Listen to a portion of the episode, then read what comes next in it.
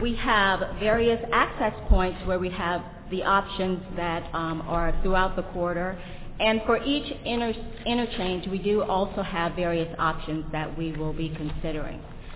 The point of this slide is basically to demonstrate that overall we are working with our transit um, elements as well as park and ride and our TDM strategies, and bike ped facilities as well.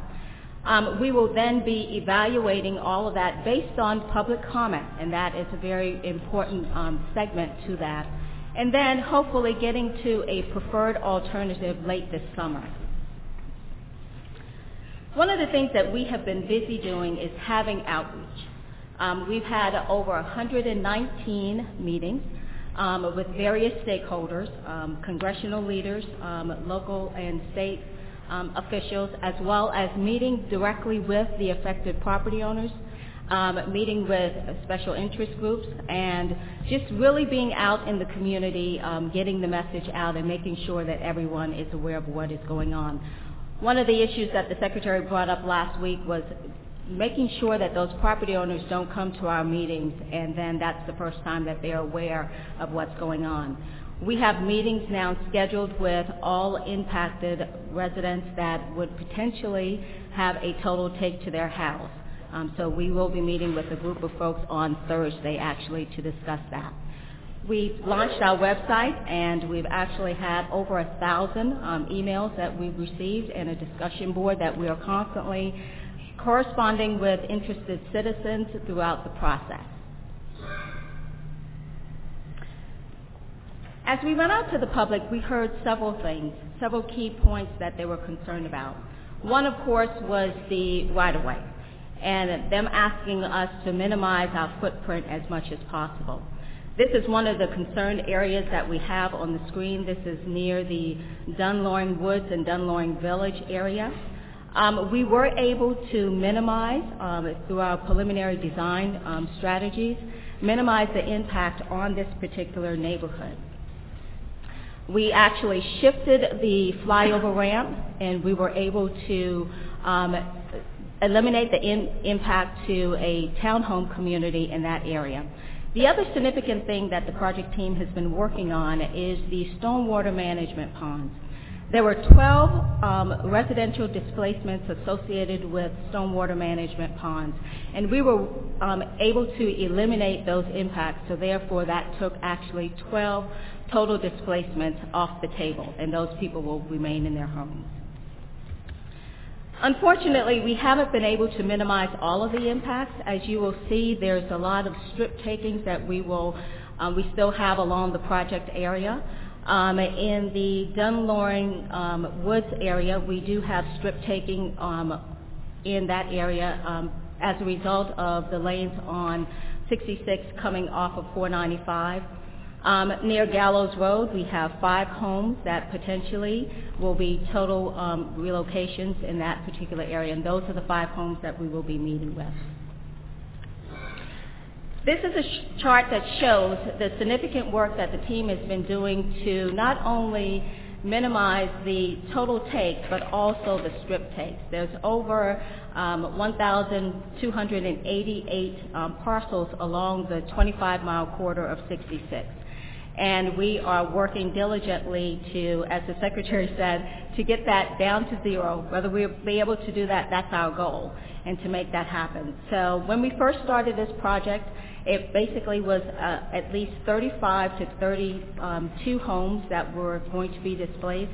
Now we're down to between 18 and 11 homes that will be displaced. But we're still working on that to minimize that as much as possible. Transit is also another critical element to this project. Um, without the transit support, um, we cannot have an effective multimodal solution on I-66. Um, we are still pursuing and working with our project team on enhanced bus service throughout the corridor, new and expanded park and ride lots, as well as TDM strategies. And we've been working with Fairfax County and Prince William County on their bike ped facilities as well.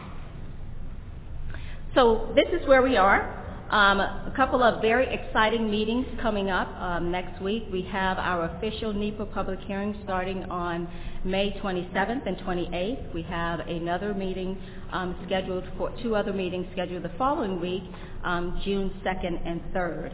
And that is the opportunity for the public to come out and give us their input on the project. The format for that public hearing will, we will have a brief presentation followed by public comment. Um, we will not take um, Q&A at that time. We will have an open forum style, so therefore the public can have their questions answered. So these are the dates and the um, times, locations of those meetings that we will be having. Um, we look forward after we get the public comment, we will package that and present a, a preferred alternative to the Commonwealth Transportation Board either in July or September. This is our website, and we ask folks to continue to visit us and to, to continue to give us their input in, in this project. Thank you. Okay, any, uh, any, que- yeah, Mr. Williams? Just a quick one. So until we've got their, their best alternative presented to us, we're not, we're not even tackling the issue of how to pay for it. Of how to, sorry? How to pay for it. Uh, no, we're, they're, they're going down parallel paths. Yeah, they are, and I'm going to explain that to you in just a Okay. few minutes. But yes, um, uh, but there is a difference between the project and the financing of the project. Now, do they overlap some? Yes, and uh, I'll explain how that may happen and how I'm viewing it. So, but um, we have continued moving forward with project development. Uh, obviously, we'd have a lot more depending on how we decide to procure it, or whether it's uh, uh, in design build or whatever. But I mean, a lot more to go. But um, they're working through the environmental process. And of course, as you know how that works, you start with a, a uh, an area and you try to you know, work down through there, and so uh, that's what they're working on now. And Mr. Dyke.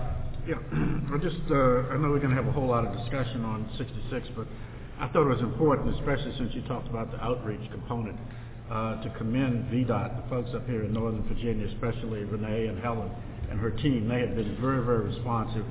Uh, the three CTB members up here have gotten a lot of communications, and we've passed them on to VDOT, and they've followed up met with folks and sent representatives to the meetings. And I just wanted to publicly thank you for the good work that you folks have done, at least on the, on the outreach and communicating with folks. Appreciate Thank you. I'll pass that on to the team as well.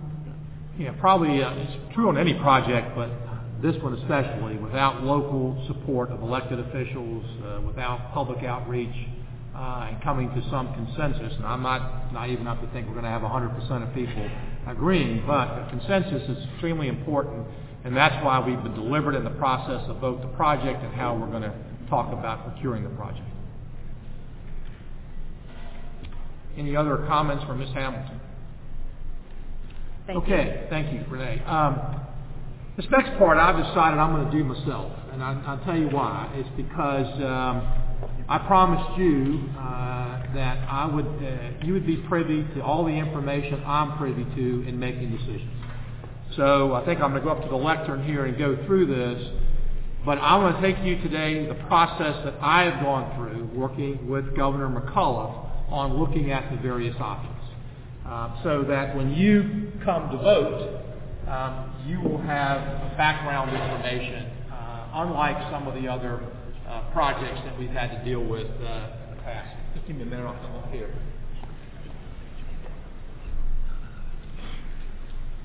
Can we remove the, uh, the laptop and just close it up? I've got our keys and papers and. Does that mess up the screen or anything? Can I advance it without that? Already, we have your presentation on our screen, Uh, it's going to be coming up on the screen. I don't think it's going to be to your link. They just got it up this morning. It'll be on the screen up there. But I'll make sure you all get hard copies or anybody that wants it. And do, uh, so to move this forward, just hit, uh, where's the clicker here? Here.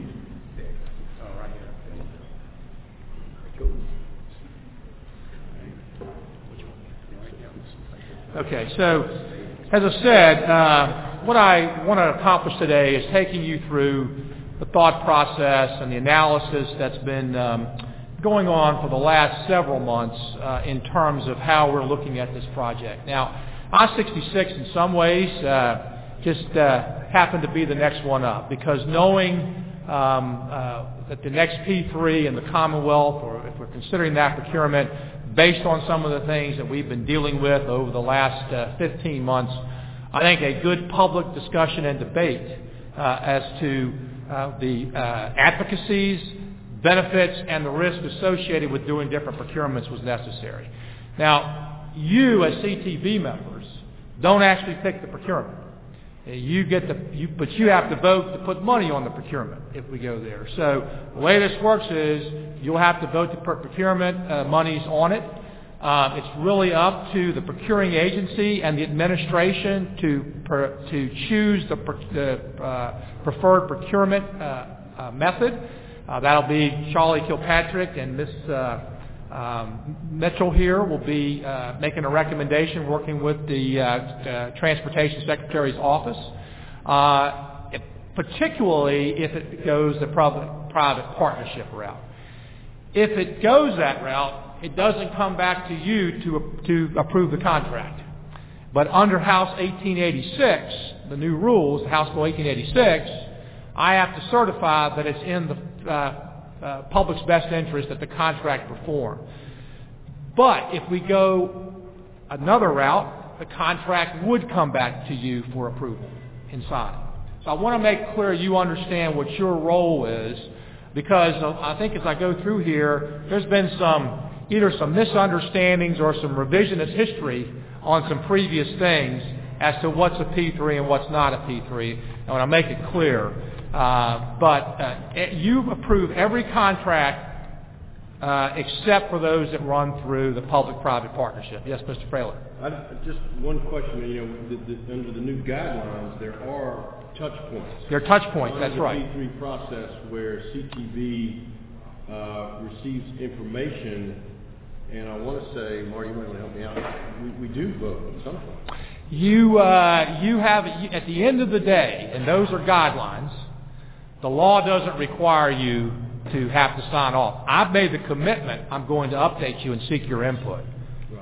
But the law doesn't require you. It does require you outside of a public-private partnership. So I want to, point- that's one of the reasons we worked very hard on House Bill 1886. Right, but we're not, we're not going to not follow the guidelines of the first project out. No, and we're not. In fact, we're going to follow the law of the first project out. But I'm pointing out to you what the legal requirements are. Okay. And and there are guidelines and there are laws, and the legal requirements are, so that you have an understanding of what your role is. I've also committed to you, and I may have to do this in public session, if we ever discuss proprietary information, we would have to go into closed session. Nothing I'm going to discuss today is proprietary. Nothing's going to be discussed. So, and as I said, in a way, the next project that came up that be considered was going to have to have this public debate, I believe, to make sure that the Commonwealth understands what it does when it enters into these type of contracts. Now, there was an uh, op-ed that was uh, run in the uh, Washington Post, I think yesterday, where I or today, yeah, no, the, the Post, I think, uh, anyway, an editorial, an op-ed, not the piece on 66, but an op-ed where I summarized what we've been doing the last 15 months in policy. Coming on the heels of House Bill 2313, we felt it important when Governor McAuliffe took office that we be, put stewardship at the very top of the list of how we move forward. The legislature took the courageous vote to increase revenues, to use them wisely, It was incumbent, we felt, upon us to make sure that happened. So, first thing, last year, House Bill 2 came into being. House Bill 2, which depicts uh, and now gives the CTB a prioritization process and a statewide competition and a scoring to determine what are the right projects to be funded across the Commonwealth. The whole idea is to get some of the politics out of this. So House Bill 2, you've worked hard on the last year. Mr. Donohue has led many of those efforts. We're getting ready, you're going to review this afternoon some actual scoring of projects.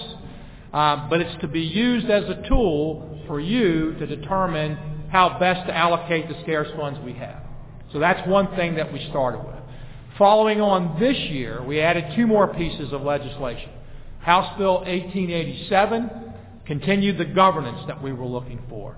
We, for the first time, have aligned the needs of the Commonwealth with the funding streams. And we did away with the old 40-30 uh, 30 formula. And now state of good repair is right off the top.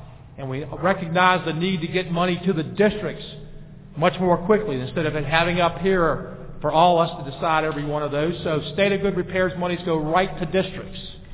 And the remaining monies are split 50-50 between the districts and the state in determining which projects to be funded. But they both, whether it's at the local or the state process, uh, are to be scored and competitively um, uh, looked at. So every dime we spend going forward is either going to be asset managed by VDOT or you're going to have a scoring process for you to look at to determine, help you make some objective measures uh, in determining how to use this funding. On top, the bill also made this board more independent. These are hard decisions. They deserve a public debate, and you should be free to vote what you think is right. We're not looking for rubber stamps. So from now on, well, actually effective July the 1st, but we're not going to just, Mr. President, say not to, to not uh, obey a rule that we actually put in or a law. But you can only be removed from this board for cause, not for a vote that some politician or some governor or some secretary doesn't like. So I'm asking you to vote your conscience and what you think is right. The third thing this law did is it recognized the importance of multimodal solutions. Every big project we do is unique. The solutions for both what Renee described as the transportation solutions are different, and so is the risk. The risk is different on every project, and they should be looked at individually. There is no cookie cutter. Multimodal solutions are going to be, I believe, the way we're going to move these projects forward. This bill recognized we had a funding issue with multimodal solutions and bought monies to do that. I remind people it, had not, it did not reduce one absolute dollar to any other program, but it recognized the increase in dollars to make sure that transit and other multimodal functions are also available for you to make decisions. So that was House Bill 1887. And of course, what I'm going to talk a lot about today, House Bill 1886, and that is the revision of our guidelines and the law we passed for accountability and, and transparency in private-public partnerships.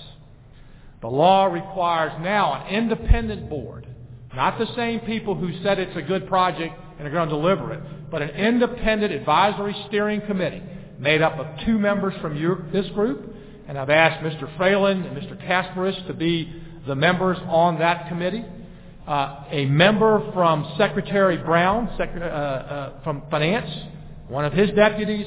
I've asked Nick to serve as my representative on that, my deputy. It also has two members from the legislature, the staff for House uh, and, and, Senate Transportation or the money committees, however they decide to go on there, and then the CFO of the procuring agency. In this particular case, it'll be VDOT. So an independent review of how to finance the projects. And so that will now be a decision that I will look to to help give guidance. In fact, the law requires if it is a P3, public-private partnership, it must affirmatively say it's in the best interest of the Commonwealth.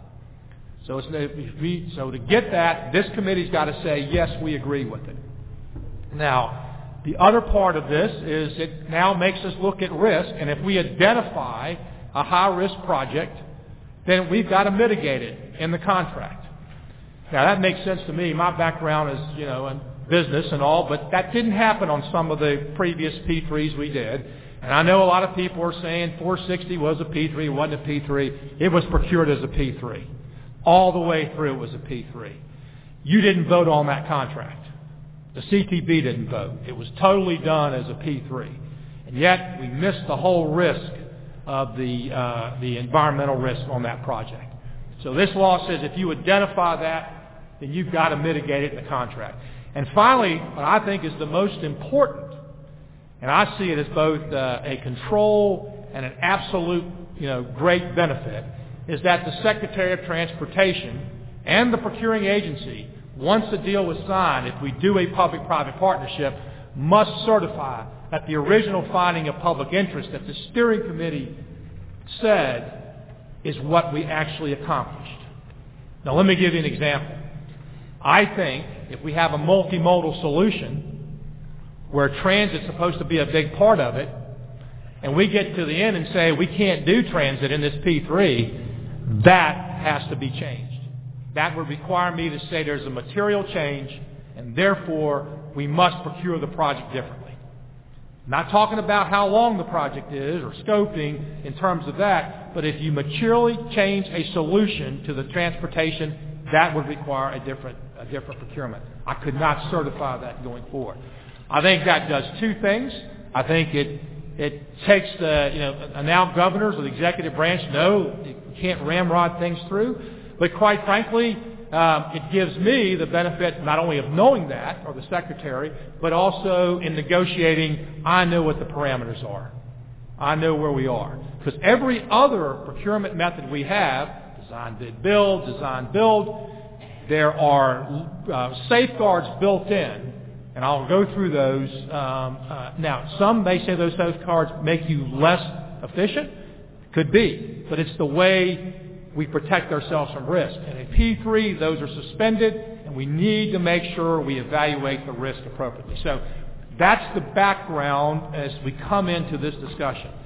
Now, I'm going to take you through first Governor McAuliffe's, uh, our philosophy, and then the thought press house I got there.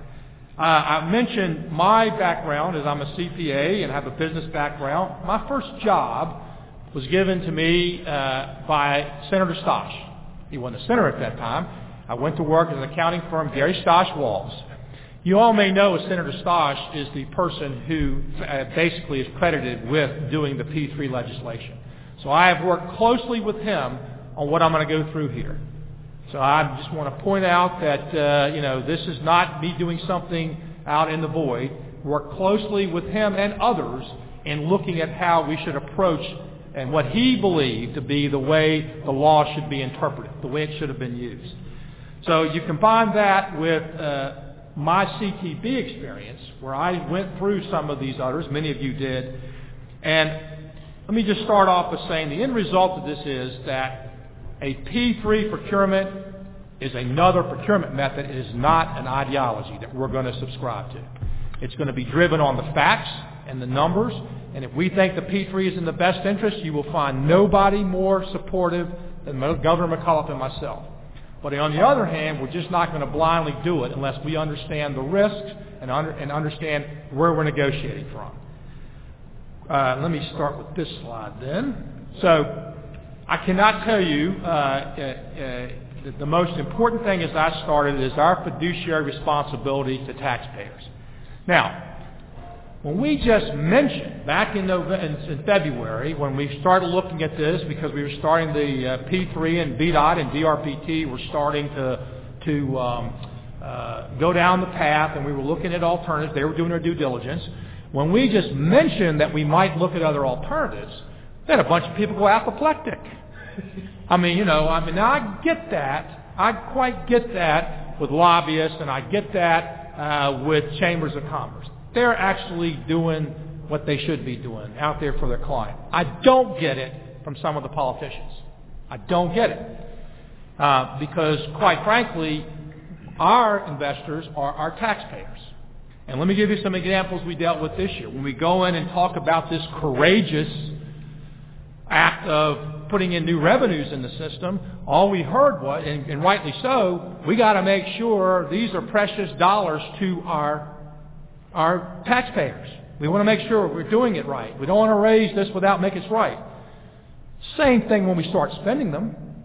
Why would you advocate for something until you know all the numbers? I don't understand that.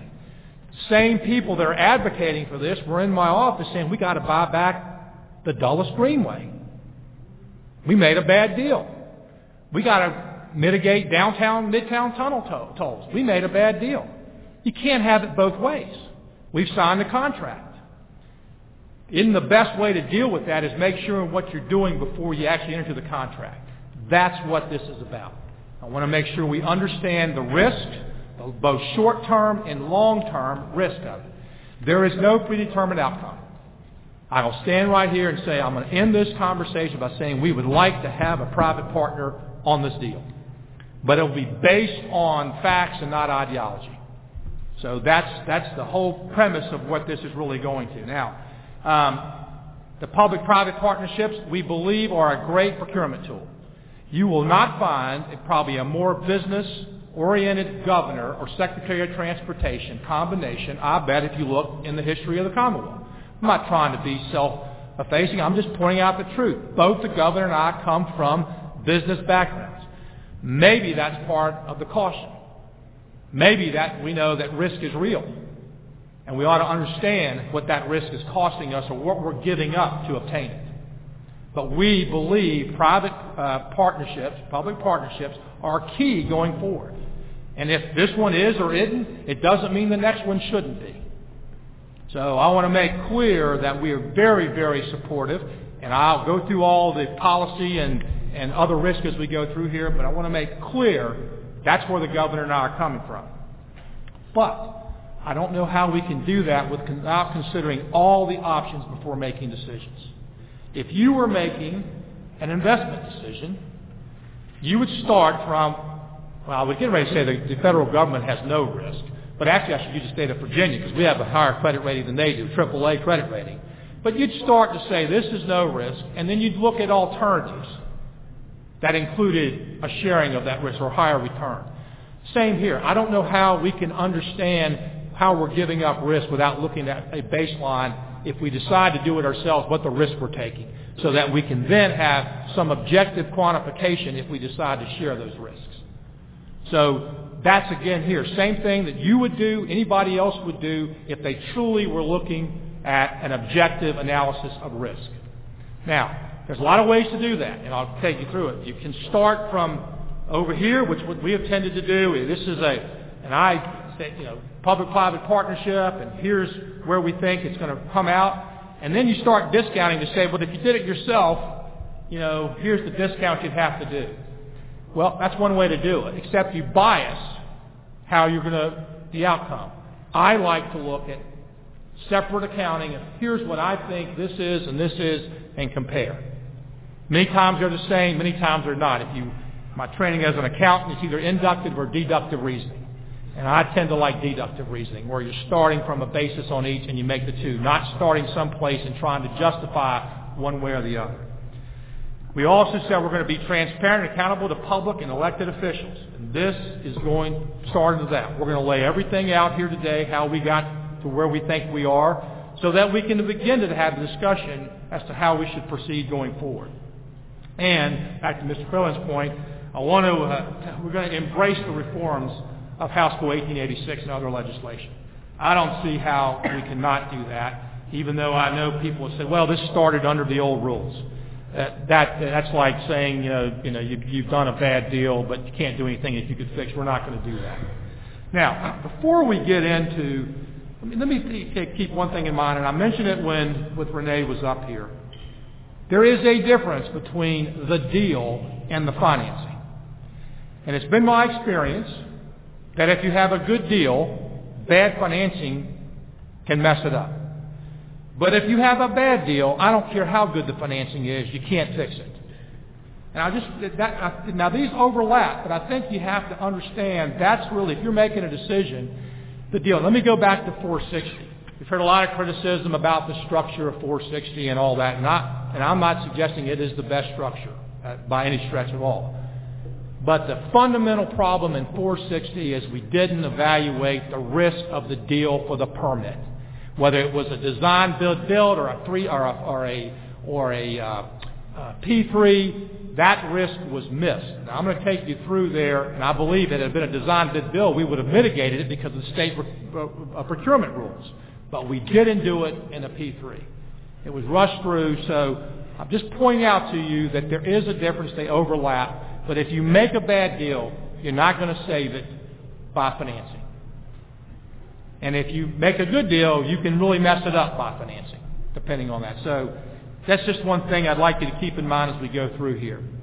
Now, when I looked at this back in February, and I, and I want to first of all point out, I think Doug Koelemay and our P3 department have done a great job on these the, the guidelines and looking at the policy uh, and, and other considerations with P3s. Fantastic. Um, and I mentioned this, I was at George Mason University the other day. Doug and I sat next to each other Uh, and that's who I knew. I wanted somebody because policy matters in P3s. Policy does matter. And I'm going to take you through some things a little bit later. But if you don't have good policy, you don't have good procedures, you're not going to get good results. Even with them, you may not, but at least you give yourself a better chance. So I want to thank them for, for that.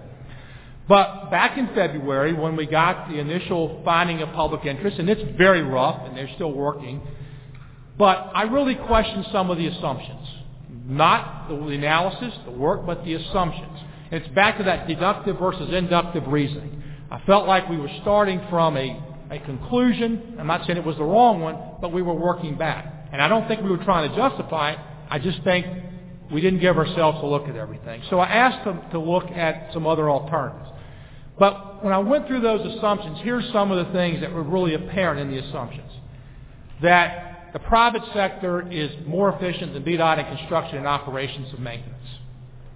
Now, I tend, and I know I'm, I'm very, uh, with a lot of VDOT people here, I tend to agree with that.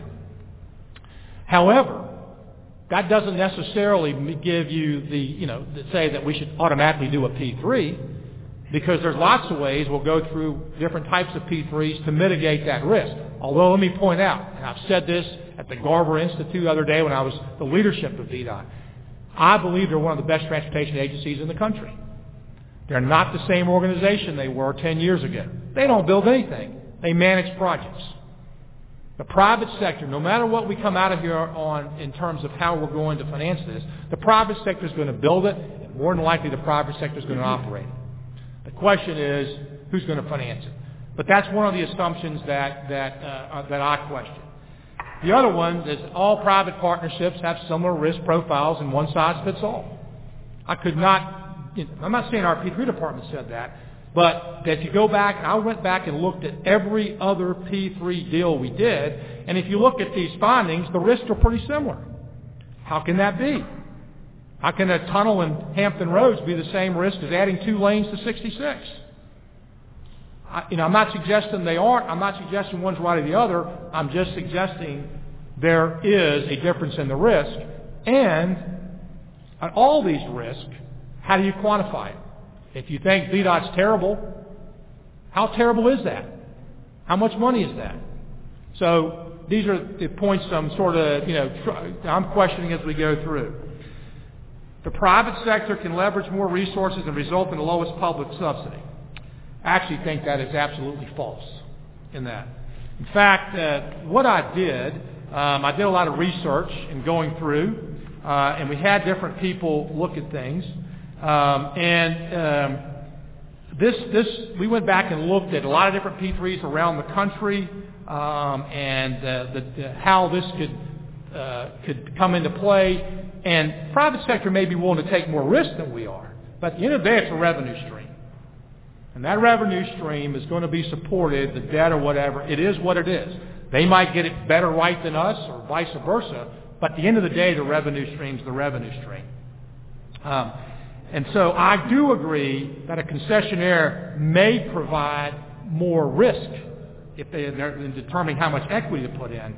I don't buy they can always finance the deal cheaper than the, than, than the government can. and at the lowest subsidy result, and I'll go through that. And again, uh, uh, the best deal for taxpayers is the lowest public subsidy. I tend to agree with that, except when you give up the revenues on the deal, you give up the upside. Now, we have limited resources. So I think that particular assumption needs to get a lot of credibility. I mean, if it's a better deal and you don't have the money, it doesn't matter. You can't do the deal. So, uh, but I question if that's the case in every case. And one that I, the last one is that only P3s can receive TIFIA loans is just absolutely untrue. Not only 90% of all TIFIA loans last year were granted to uh, public entities, but on top of that, we met directly with the TIFIA office. TIFIA loans are supported directly by the, the, the deal itself, the revenues in the deal. Now, that may have been the case several years ago because there was a policy, but that is not the case today. So these are some of the options. Now, the, back to the last on the on the deal, the, the lowest uh, taxpayer uh, is the lowest subsidy. That's back to my original mind when I first started about if you have a multimodal solution.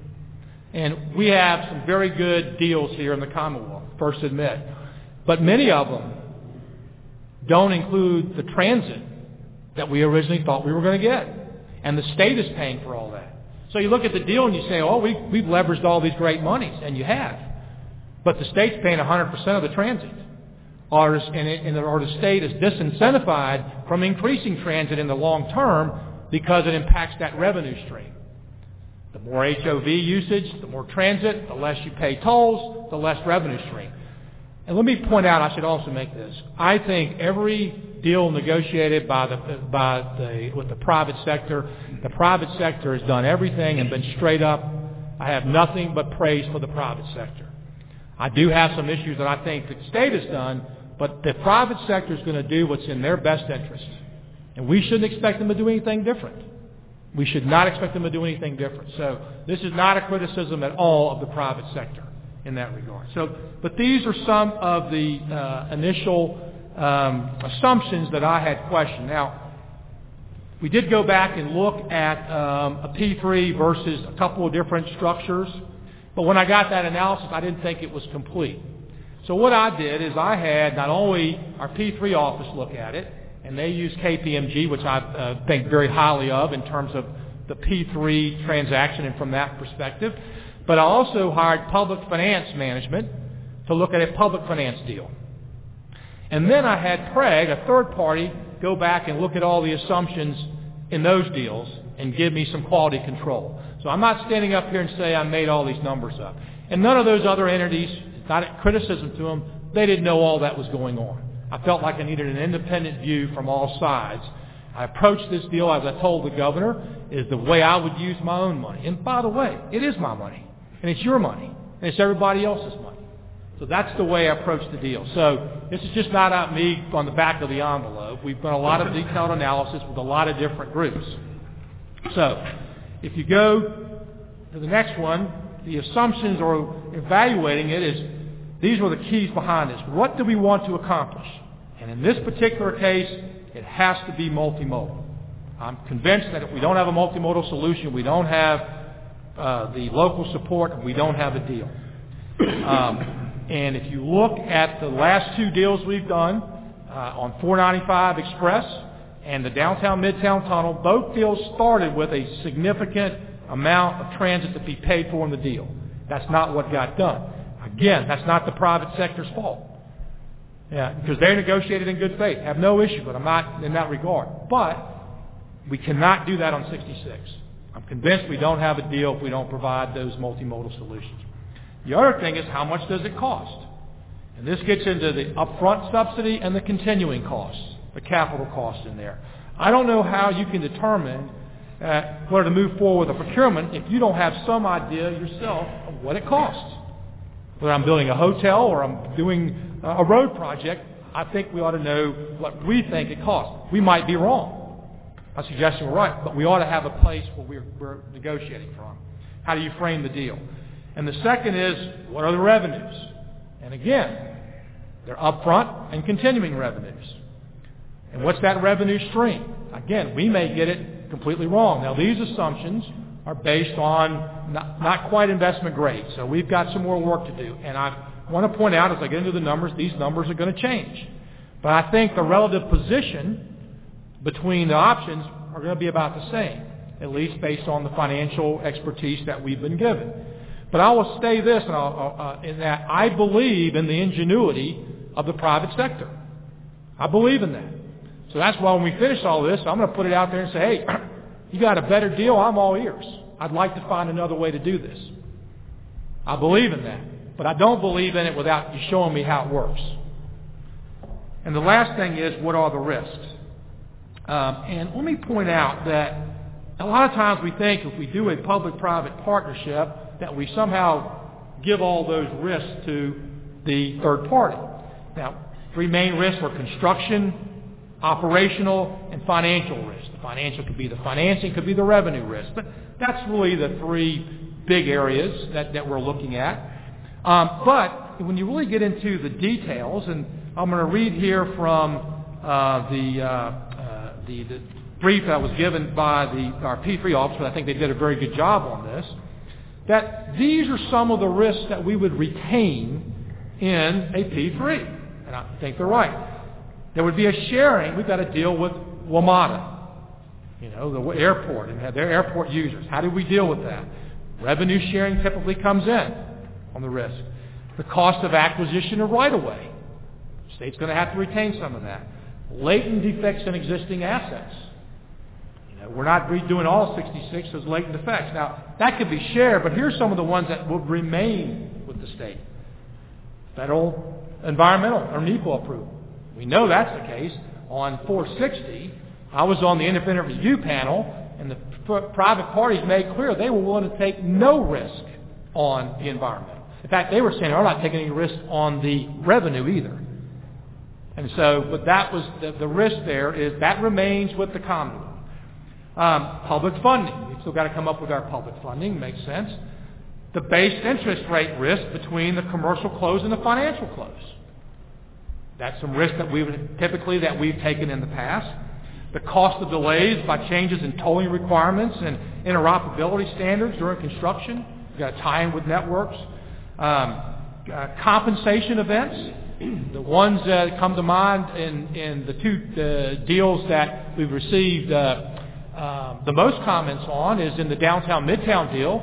If we build another competing facility in the next 58 years and it impacts the traffic on the downtown midtown facility, there's a compensation event potentially to the Commonwealth. Compensation event. 95 express lanes, a great project, great partner. But for 60 some years, if our HOV usage gets to a certain level, and they'll tell you right now, and I agree it's out of the money. I don't know if it's going to be for 68 years. We've got to pay 70% of those tolls because we've, in fact, we've impacted that revenue stream.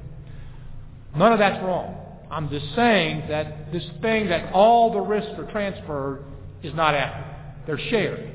And we ought to make sure we understand what the sharing of the risks are and we're paid. Conversion of HOV2 to HOV3 prior to construction and completion date. And, um, of course, if VDOT directs them to do anything. So, which, is, which basically can happen when we look at shifting all the construction risk, I mean, VDOT potentially um, could could uh, get in the way of all that too. So whether we do it or somebody else, we do have some risk with that. Look, that's not meant to be all inclusive, but it is meant to say that it's not a whole amount. We don't transfer all the risk over there. So let me just take you through a quick history of P3s because I think it's important for you to understand that in the Commonwealth, we've somehow thought that a P3 has just got to be a total concession. There's a whole lot of risk sharing on a compendium that can go on. And so in, in the truest sense of the word, whatever we do on 66 is going to be a P3. It may not be a concession. That's one thing we need to take a look at. But it is going to be a P3. We just celebrated, uh, what is it, 20, Nick, 20 years of, uh, I think 20 years of, uh, of the legislation. We used to, in the Commonwealth, had bid, uh, uh, build, uh, design, bid, build, or whatever it is, DBB, yeah. And so we took all the risk.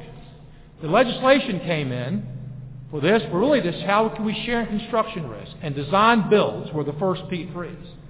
And they have since come on to encounter construction risk, project management risk, but that was the first risk sharing that was anticipated. And we do that a lot today, even in every DB we do. But then, as we went on, we found ways that we could help, private sector could help us finance. So if you look at, from the left is the private, public sector doing it all, to the right the private sector and how they can get involved, you can see how the risk is shared. We went to a design build finance, where they brought in, took some risk on the finance. We did to operate and maintain. Design, build, finance, operate, maintain. Concessions. Now, the key to point out here is that if you look at the financing, all the way down to the design, build, operate, maintain, that can be done with tax-exempt bond financing. Now, there are some equivalents down below, private activity bonds, but not at the same interest rate, not at the same credit rating. But they can be, there are some equivalents, but at a greater cost. So if you, that's the, the, the myriad of, of, of things that can be accomplished in a P3. Now, let's go back to 460. 460 was in the box around between design, build, finance and design, build, operate, maintain. That's where 460 was. Let's compare it to Route 29. Route 29 was a design, build, bid, or design, uh, design uh, build. Uh, in that particular case, both cases we had approval problems. Both cases. In 460, because went outside of our normal procurement laws, and we were looking for the lowest cost subsidy, we put a lot of money out the door trying to get this job done through a P3 for things that didn't relate to design and, the, and getting the permit. Compare that to 29. Contractor was only paid a small amount for the design and the permitting that didn't come. So we were only out a small amount of money. Gets back to my point to say that in the, in the state laws for procurement, there are built-in things to help with risk. And at P3, we're on our own. I'm not saying that's bad because we open up a lot of entrepreneurial stuff, but we are on our own when we go through that in negotiating. Which brings us over to um, this specific deal. And here are the assumptions that we used in this deal. Uh, Renee went through most of them. 2.1 billion is what we uh, believe is going to be the cost of this deal. And that includes the capital transit that's required uh, up front uh, in, in the deal. Um, and they're funded, both the transit capital and operations are funded throughout the term of the deal. 40 years is what we used. That could be 50 or it could be less. We use 40 years uh, in looking at some of these alternatives. TIFIA loans can represent up to 33% of the project costs and are secured by you know, the USDOT in that regard. And we've met specifically with the office and gone through in detail the provisions of the particular loan. And also, um, there are credit enhancements that are up there, but there's some credit enhancements available. The state finds itself today in a different position it was three or four years ago. And I should have pointed that out. Look, there was no 2313 on the horizon when a lot of these deals were done. There was no, so look, it's a different world, but we're not there today. We do have some resources. They're not unlimited, and they ought to be looked at in terms of the justification of opportunity cost, but we do have some resources today. The Virginia Transportation Infrastructure Bank can offer guarantees to enhance some of these credits in that. So those were the assumptions that we used. And here are the broad brush that we came back based on our financial analysis, including our P3 department, including Secretary of Finance uh, on the public finance side, Ric Brown's office. Now, it's been portrayed that what we've done, it, that really should be public-private partnership concession, because everything should be put anyway. But and the other one is uh, public finance options. These are just not one deal. This is a range of the different options we looked at. So, but we had both our P3 office and we had another group, public finance. They came up very close on the P3. Now, let me point out, no private partner said this. In other words, so we could be completely wrong. But based on what uh, the financial analysis in our group did, this is about where we are. We're going to need about 900 to a billion dollars in upfront public funding. Now we met money, and, and by the way, these are apples and apples because that does include the transit continuing operations in it, at least in the models that we've run. We went for a long time saying it couldn't be, but they looked back and said they were able to do that. So, uh, and that the rest would be either put up of debt or equity in this particular deal, in the, in the public-private partnerships. Um, and of course, there would be no excess revenues in the term over this deal. Why? Because we could probably negotiate an excess revenue sharing agreement in there, but that depends on negotiation.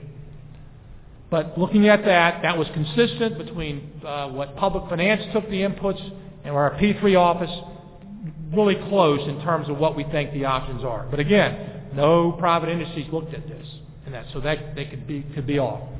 But using those same inputs on the public finance side, and there's at least four different options that we looked at, I'll go through the, uh, some of the political and other risks. Um, but there are options everywhere from using our own uh, AAA credit rated, uh, without impacting debt capacity, There are options looking at a 460 structure. There are options looking at a combination thereof. Varied options look like, from our analysis and having independent review, that our upfront subsidy was significantly less. And that the continuing excess revenues, you know, were fairly substantial. They're not there. Those excess revenues may be there in the private deal, but they're not available to us. In other words, the risk they're taking. They're, they're typically shared, but so I'm, you know, in that, but there looks like there's quite a bit of revenues. Now, look, think about this. Um, if you go back and look at the deals we did, all of them are, we think, are cash flowing going forward, right? That's what everybody believes. Not everyone has worked out. Um, but but they think, and that so you're you're you're paying a great price up front for not having the money you need. But this gets back to the point that we have limited resources, and it appears both up front and on a continuing basis we could finance this without hearing from our private parties. It looks like our first blush publicly financed deals look like they're an option we ought to consider. Somebody asked the other day, are you doing this for real or are you negotiating? And the answer is yes. We're doing it both. The answer is absolutely yes. This is the baseline we're going to be negotiating from because I believe it can be accomplished in that. So, um, but I want to point out that it's not um, uh, being um, uh, done by using our debt capacity. And there's provisions that we've used on other deals in the Commonwealth that allow this, and I've worked with Secretary Brown. I know the structures are real, but they come with political and other risks. And even if we choose not to do it, I think our citizens need to know what they're giving up. So this gets us over to the policy and political considerations.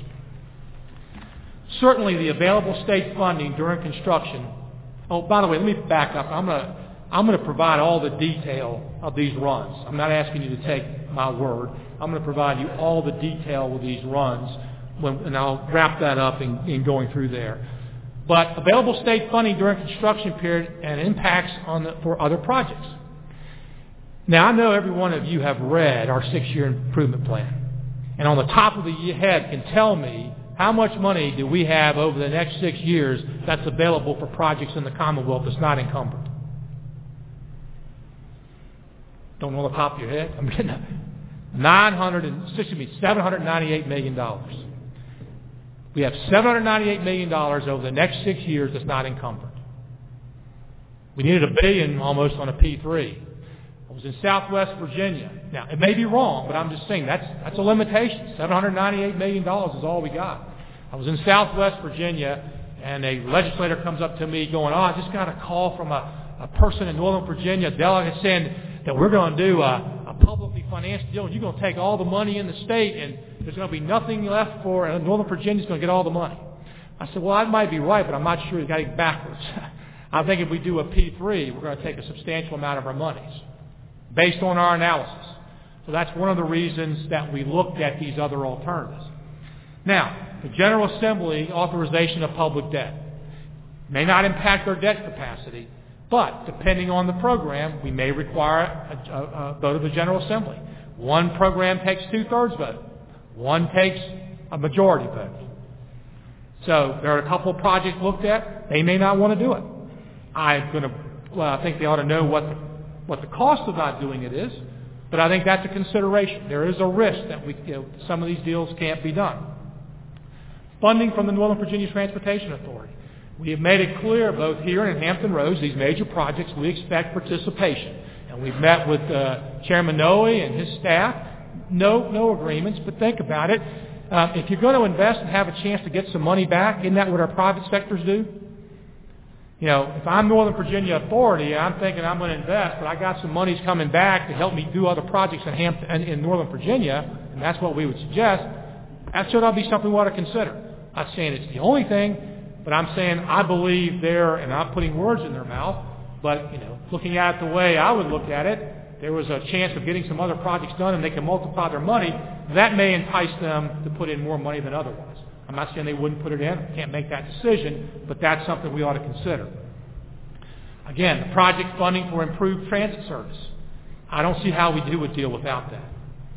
So I think the deal's got to pay for it. Otherwise, we have to compare what the state's going to have to pay for and looking at the whole transaction. And as I said, future quarter improvements. Should we give, look, we give up the risk on the, on the uh, revenues, uh, we also give up the rewards, and we may want to do that.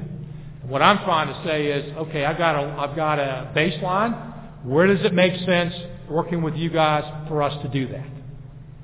Just like you would look at, trying to find where that is. Because the best deals are made when both parties' objectives are aligned. I don't know if you saw the headlines this morning in Hampton Roads, no chance to make lemonade in Portsmouth. A study came out about the detrimental impact to the tolls in Hampton Roads on the city of Portsmouth. Now, I'm not suggesting the article's right or wrong. I'm not, but I am suggesting is, is that we have no way to make this better. No way. When we bought the tolls down, it was the poorest use of, of, of transportation dollars in the Commonwealth. All we did was transfer risk away from us to, uh, to, uh, to us from the third party. Not a good use. We should have put them up front. When we, on that deal, we estimated it was going to raise $200 million in tolls uh, during the construction period, pre-capacity. We couldn't stand the political pressure, so the states paid 212 million to buy the tolls down. So political pressures go both ways. Now that's another thing I need to point out to you. Under the public finance scenarios, this group has the tolling authority. So the tolling authority uh, comes from the CTB. So you have the ability to do it. That's one of the things I got. Well, our legislators don't want to have to be in a, to, to, to do tolling. They don't. You do. By the way, it's dynamic tolling. So it's not like a fixed toll. We're looking at the hot lanes concept, as Renee pointed out. But nonetheless, uh, that's a risk. Political go both ways in that. So let me wrap up here and then open it up for discussion uh, in that. Um, but these are the risks we see with project implementation and financing. The construction. But there's more than one way to do that. We have a design build. We can transfer much of that risk uh, in, in, in, there. Um, operations and maintenance. I, I believe a third party should probably do this. But let me point out, there's no guarantee they're going to do it any better. I'll point out the downtown Midtown Tunnel. Uh, great idea to shift that burden, except every time there's something that's written, it's about VDOT, and they're not the concessionaire. So, you know, there's no guarantee it gets shifted. These are our roads. Even if we do a 60-year commitment or whatever uh, uh, concession, they're our roads. At the end of them, we get them back. The toll revenues and debt service. I mean, that's, that's clearly a risk. And how do we mitigate those risks in there? And, and that's going to talk about the way forward. Here's what I plan to do. And I want to make it clear, again, we would love to have a partner on this deal. Love to have a partner to share some of these risks. But our analysis says, you know, we have to also understand what the cost that we're giving up and what's the benefit of that. So I'm going to call into um, uh, session in about 45 days because we want to get past July 1st this new committee, the new committee that is the steering advisory committee that's made up of the, the independent groups, the financial groups of this. I'm going to provide them all this, not only this presentation, but all the detail runs and all the members. And during that time, I'm going to invite the public to come either to my office or to them and, and let's talk about ideas because I don't want to waste anybody's time, either theirs or ours. But and what we're going to do is once they meet, that committee will decide what they need to have, and I suspect they'll have some other things, and we'll make a decision on procurement by this sometime this summer. But I think we cannot do that until we have this public debate from both sides, that everybody gets to come in and say the good and bad, also how our numbers are wrong, and I'm all ears. But you just can't come in and say they're wrong and you need to do it this way. You're going to have to convince us as to where we're negotiating from. That's the process that we will do in the interim. Renee and, and Jennifer and Charlie will continue forward on the project as we work forward with this, uh, this the debate on how we're going to move forward with the procurement of 66. If we move forward, I want to make point You know, we, we haven't got there yet in there, so, uh, and I make that very clear, know, the project or, or the, or the procurement decisions have been made or no predetermination. So with that, thank you all for listening, but William, you had a question. Yeah, I, well, I just had a couple, since, since you elevated me to this lofty position, uh, I felt like I'd say something. Uh, I'm kind of scared right now. It sounds like we're gonna have a lot of work in the next couple months, but, um, I, I wanna back up what Aubrey said in this sense. I think it is extremely prudent to have two tracks go on, on any P three. Um, that just because we have the ability to do a P3 doesn't mean it's the best way to go. And so we need to be able to evaluate that. Um, I think it will and should sharpen the private sector's pencils, both in terms of uh, revenue requirements up front and uh, in terms of their ability to accept more risk uh, on all the different risk profiles that, that we do. Um, you know, we've got to we've got to we've got to manage that. Um, I also want to point out you're correct. Uh, it used to be if you wanted to do a big project in Virginia over the last 10 or 15 years, it had to be a PPTA. There was no other money. There was no other way to do it. That's not true now. So so that requires a different focus, and and I, I think that's that's important. Um, to the extent you want to talk to me about it, 460 to me is irrelevant. It doesn't, either way. People say, well, you're going to, you're turning, if you do a, uh, design build, it's 460 all over again and you're going to have a problem. No, it's not. That's a different situation. And other people say, well, if you do a PPTA, CPPAs don't work, 460 didn't work. Well, we fixed those problems. So 460 to me doesn't have anything to do with this. We learned from it, we changed it. Marty and I were on the committee. We, we've got the guidelines in place. The law has changed. I think we're adequately protected on the risk piece. So that to me doesn't. Having said that, I do understand the financial risk. These toll predictions are volatile, okay? And and so far the private sector hasn't done a great job of it either, at least in Virginia. Uh, I'm not sure VDOT's going to do any better. So one of the things that we need to pay attention to really closely is this revenue projection, um, and and we'll do that. Um, the other thing is the financial risk, uh, if that, if those numbers are wrong. In other PPTA deals, we've been able to share in the upside without the downside risk. We need to be looking at that. As we look, as we evaluate a PPTA versus what we, what we can do ourselves, that's going to be important to me to look to see, do we share in this upside? Uh, because on your slide it was zero, versus 200 to 500. Well, maybe that's not right. Maybe, maybe, Maybe not. we can maybe we can do something.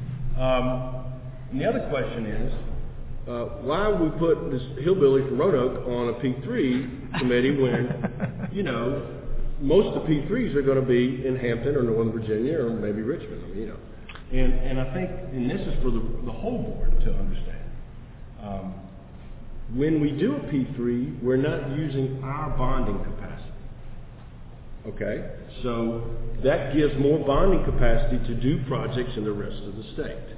So that's an important factor that we need to consider. That's why P3s, whether we do a P3 or not, one reason it might matter. One, one correction, Mr. Fralin, there are options where it doesn't impact the debt capacity. Okay, well that may But, be. but I mean, but you are generally, I- that I'm is exactly right. I'm trying Yeah. to figure this out. Yes, that's right.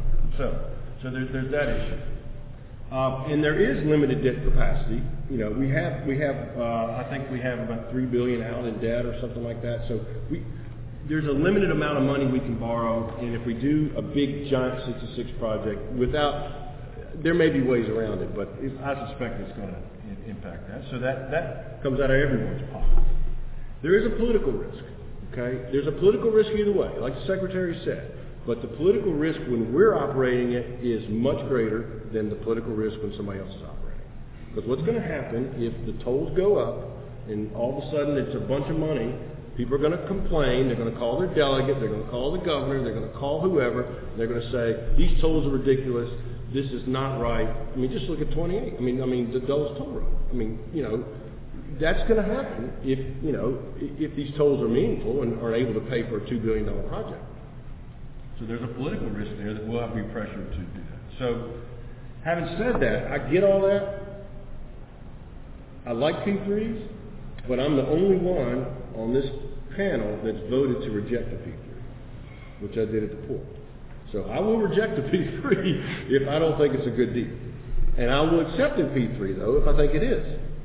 Um, so that's, I just wanted to, to lay where I was coming from. And I, I'm gonna, and when I called William to do this, you know, he went through that, but he also said, uh, you know, I'm not gonna be a rubber stamp. I, you know, I, you know, you might wanna get somebody, I said, that, that's exactly what I want. These are hard decisions, guys. I'm not looking for rubber stamps. Governor's not looking for rubber stamps. We were serious when we made this independent. These are hard decisions. Very difficult decisions. Mr. Garczynski, I'll come over. Mr. Secretary, uh, certainly a, heavy burden is placed on uh, this uh, private partnership advisory committee and the work that they have to do, and I have every confidence that uh, Mr. Kasperwitz and Mr. Fralin will do us well. My question is more for the CTB in general. How do we uh, integrate into this process so that we're not just getting, here's the results of the advisory committee and here's our recommendation, without a chance for the rest of us to to have an input into that process? I, think you need to have a lot of input into that process. And I, believe uh, the committee, and I would look for the measure, and you, you're welcome to look at anything we've had. And I, I will do this. I haven't figured out how to do it um, legally from the standpoint, I guess we go into public session, but I meant very seriously, I don't want you voting on anything that you don't have every piece of information you need. Now, the guidelines will help some. There's touch points. But I think you'll find the secretary's office uh, that when you want to know information, um, exclusive of proprietary until until that in, in that, um, uh, unless we go into closed session in, in that regard, that you'll find it. I, I think I would encourage the members, and I would guess uh, go to that, you know, encourage them to reach out and get involved. I mean, I, I, do believe more input. This is a public debate that needs to be had, and I want to stress again, I am not, uh, you know, prejudiced one way or the other. I, there are substantial risks both ways, both ways, and substantial benefits both ways. We just need to make sure. Look, what is it is unacceptable, and nobody can break the future. I am not. I am determined not to have one of these articles written uh, about us in the future. And, and if they are, it's because it's laid out there. Here's why we did it. Well, my other point is that 460 and the 29 were certainly important in those regions of the Commonwealth and generated a lot of publicity both sides. But for the most part, people in Northern Virginia haven't been in-depth studying what happened at 460 or Route 29. They're worried about 66 and how we're going to proceed. So it's going to be very important, even as the process is going on, that the, the citizenry be kept up to date, uh, as you're doing here today, because that's that's the only way that we don't have that negative. We did we didn't know we, we weren't told. Yeah, a- absolutely. And and I think Mr. Fralin said it right. We are where we are today. All that stuff's irrelevant. I'm just how we're going forward. There's no prejudice for or against. As I told somebody the other day, I mean, you probably heard it before. I'm fairly agnostic about most things in life, other than the God I worship and family and the country I live in. I'm pretty much driven by the, the numbers and entrepreneurial, and I do understand risk. We just can't accept it or pass it on without understanding. Does that mean we'll get it 100% right? No. But nobody, here's the issue now. If you go through a process deliberate that people can understand, then that's one thing. I got to stand in front of House Appropriations, Senate Finance, and answer the question, Mr. Secretary, why did you do this?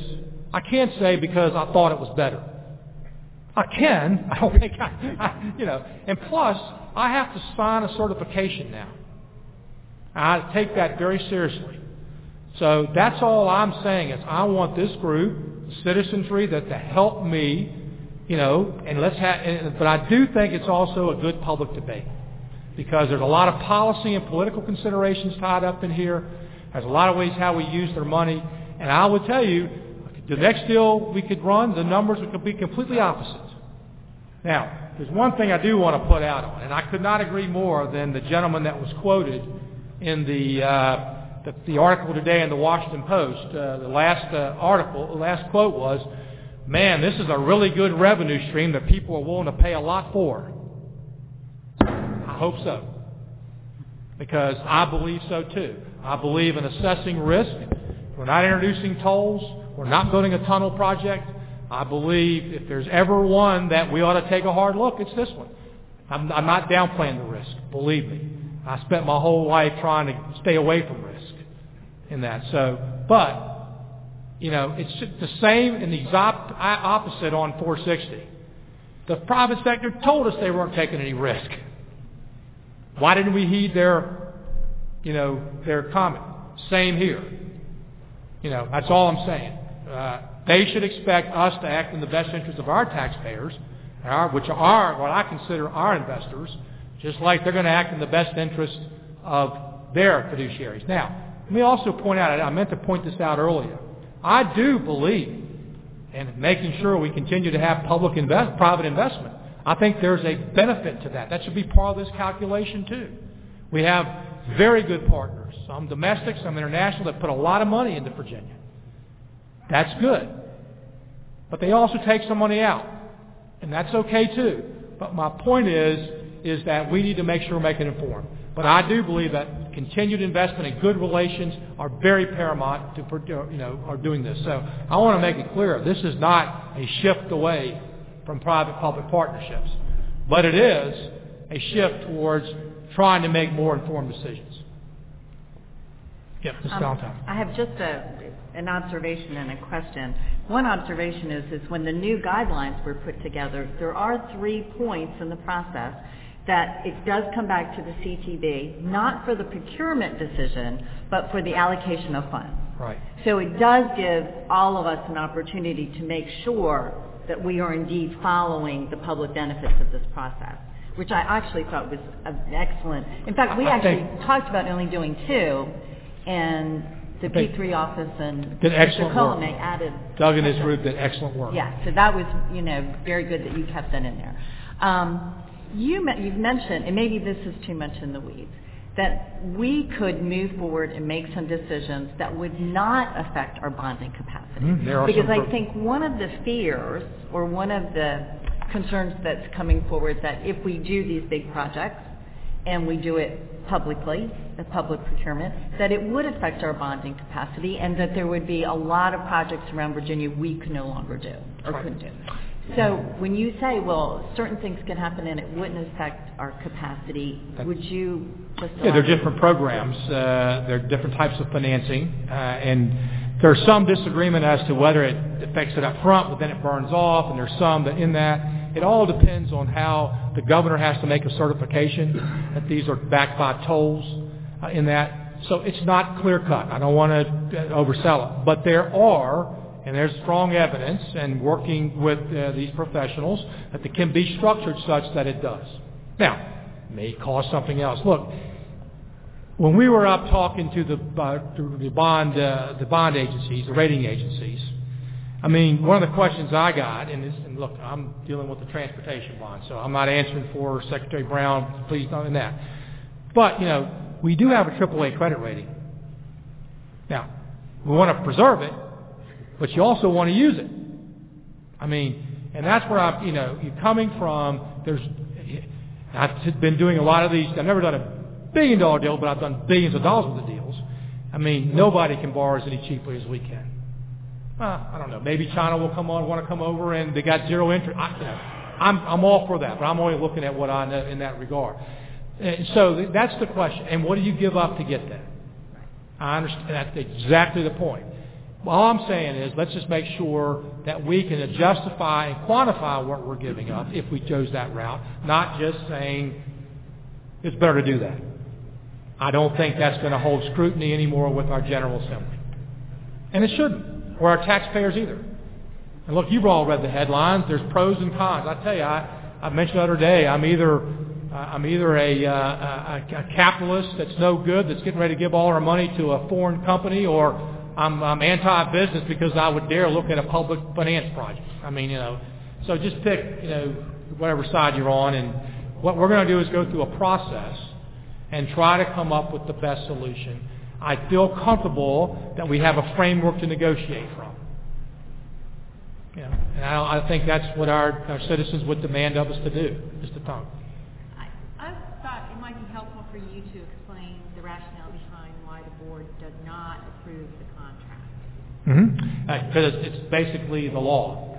And the P3 law allow, basically, was to get the entrepreneurial and the creativity from the private sector. Absolutely, I think it's critical. The theory is to do that, then you suspend, you, you give the, the public sector the ability to negotiate and you can do things to help compensate the private sector to get their monies. Well, you know, they're very good negotiators. These are some of the most sophisticated investors in the world. Not just saying that out. I mean, I recognize I'm not as sophisticated as they are. I know who people who are, and I mean that's, and I'm not afraid to use them. But my point is that all I'm saying is that you know, I, I keep, I'll go back to 460 again. I'm not convinced that VDOT or the state didn't think they actually transferred the risk. It was through a warranty they didn't do it. You know, I mean, in other words, so look, if you've done these deals deals before, I mean, you know, uh, there's lots of ways to limit your risk other than through the monetary aspects, through warranties, representations you make, different things.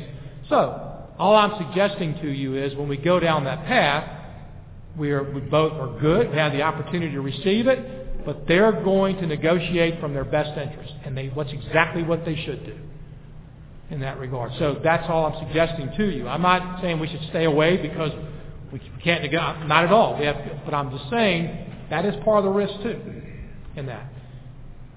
Yeah, Mr. Whitworth. I'm sorry, Mr. Cole. We'll come back. I want to uh, follow up a little bit on Mr. Krasinski's uh, comments. If, by virtue of the name as, as an advisory group that you have designated, I haven't. The law did, but yes. yeah. whatever. Yeah. But my understanding then is that the result of that action, whatever it be, the advice comes to this board. Is that correct? Um, no, uh, that action goes to the procuring agency. So then, Mr. Krasinski's question is uh, the responsibility uh, of that action. Uh, does that fall on this uh, on this body?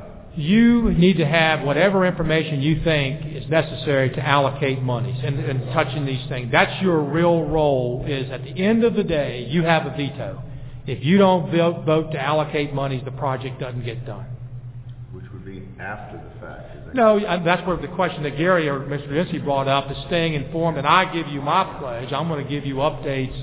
And if it become, we're actually in a deal proprietary, we'll have to go into closed session. It's possible, however, that rational people of great intellect, which we have on this committee, could disagree. Absolutely. Uh, and what it would be your posture where there is a close disagreement, five, four, three, you know, what, Secretary votes in a tie. but this board does not. This, you- if this vote, when if you, if you, let's say you're, uh, tied in the allocation of monies, I would have the deciding vote uh, in that. Uh, um, the, executive branch is, charged with executing, the policy in the VDOT and DRPT. I've given you, uh, what my word is I've set where you have, Mr. Whitworth. I've gone through at least two examples where I now know I didn't have all the information. My pledge to you is that I will make sure you have that information to the extent I know it. In that. So, Mr. Cole. Thank you, Mr. Chairman. It would, as- it would assume, or I would assume, that we've heard a form of value for money analysis from you this morning. And my question is, uh, at what point in the process do we do another full value for money analysis, and by whom is that done? Yeah, I, actually, it'll be the working with uh, D, uh, DRPT and VDOT, and, and the P3 will actually, the department will actually do that. I think now, uh, and of course, the end of the day, you know, the executive branch has got to say yes, we we agree or not. Uh, I think now we've sort of staged it to begin that to get that process. I think we've sort of staged it in that regard. Uh, I will tell you the um, the um, uh, consultant that did the quality control basically said at the end, um, you know, pretty much it comes down to the assumptions and what have you, but that uh, right now the state was not in a position to make any recommendation. whether it's public or, you know, in other words, in other words, so whether you wanted to move forward with a P3 or you wanted to public, you know, what they're saying is, you know, you know, you've done a really good job of framing the issue. Uh, we wouldn't give you the, the uh, go ahead to go either way because we need to do some more work. And that's was, was leading into my, when we sort of, you know, we took some criticism but slowed the process down a little bit. These are tough decisions. They're complicated decisions. So I think this is the way, and I'm going to work with uh, Doug and his group and Jennifer and Charlie and their groups and their financial people and say, you know, how do we go about now? We framed this decision. How do we get the private input we need? How do we get the stuff so we can actually move forward with a decision? Or they can say all the bad assumptions we made. That's okay too. Yes, Mr. Fralin. Well, okay. Um, thank you, Mr. Chairman. A, a couple, couple of observations. One, um, it's not just the, this committee. We, we're going to have technical advice. I think KPMG Yeah. is providing that. You've KPMG, we've had uh, PFM and Preg. They're all. We'll have some You'll have. You'll have. robust financial analysis available to us. And the way I understand the guidelines, here, here's the deal. I don't think Aubrey can make a deal without us, but he can veto it. Right. That's probably. Because he's got to certify it's in the public's interest before we get to, to, to second base. Right. And, and so he- that's in his sole discretion. This committee is going to make a recommendation to Aubrey about whether, well, the secretary. Yeah, that's right. assuming, Assuming it's still you. It may not be after today. that, that, that we'll, we'll decide whether we go forward at all. Um, I want to raise another issue, um, and this is, again, maybe it's still time to fire me, but I'm very concerned about doing a P3 outside of the Beltway and doing some sort of deal inside of the Beltway on 66 where we run smack into HOV3 and we, we spend a ton of money increasing capacity on 66. And it just, you know, it slams into uh, inside the Beltway where we are not even considering widening. And um, at least not That- in the foreseeable future, apparently. So, you know, I'm concerned about that. So whether we do, our, our- whether we take the risk or whether we, we do a P3 and let the private sector take the risk, what whoever takes that risk, I'm, I need to understand what happens when you get to the Beltway. I think that, and the project, if I agree, I think there's some alternatives we have in there, and I think that's what we got to be developed. And that's where I was saying, the project development and these policies, I don't know, uh, you know, there is an interplay, you're right, there is an interplay, and I, listen, I, let's just bring this out. I mean, hear all the time, oh my gosh, VDOT was going to tell tear 300 homes down, and we came in, and the private sector saved all that from happening. Uh, I'm not questioning whether that happened or didn't happen. Uh, what they came up with was a different delivery method where we weren't having to widen the things in that regard. In that, so um, I don't uh, I, project delivery with our consultants, and let's put it this way: whether it's project or anything else, if these numbers are in the ballpark, there's a billion dollar swing.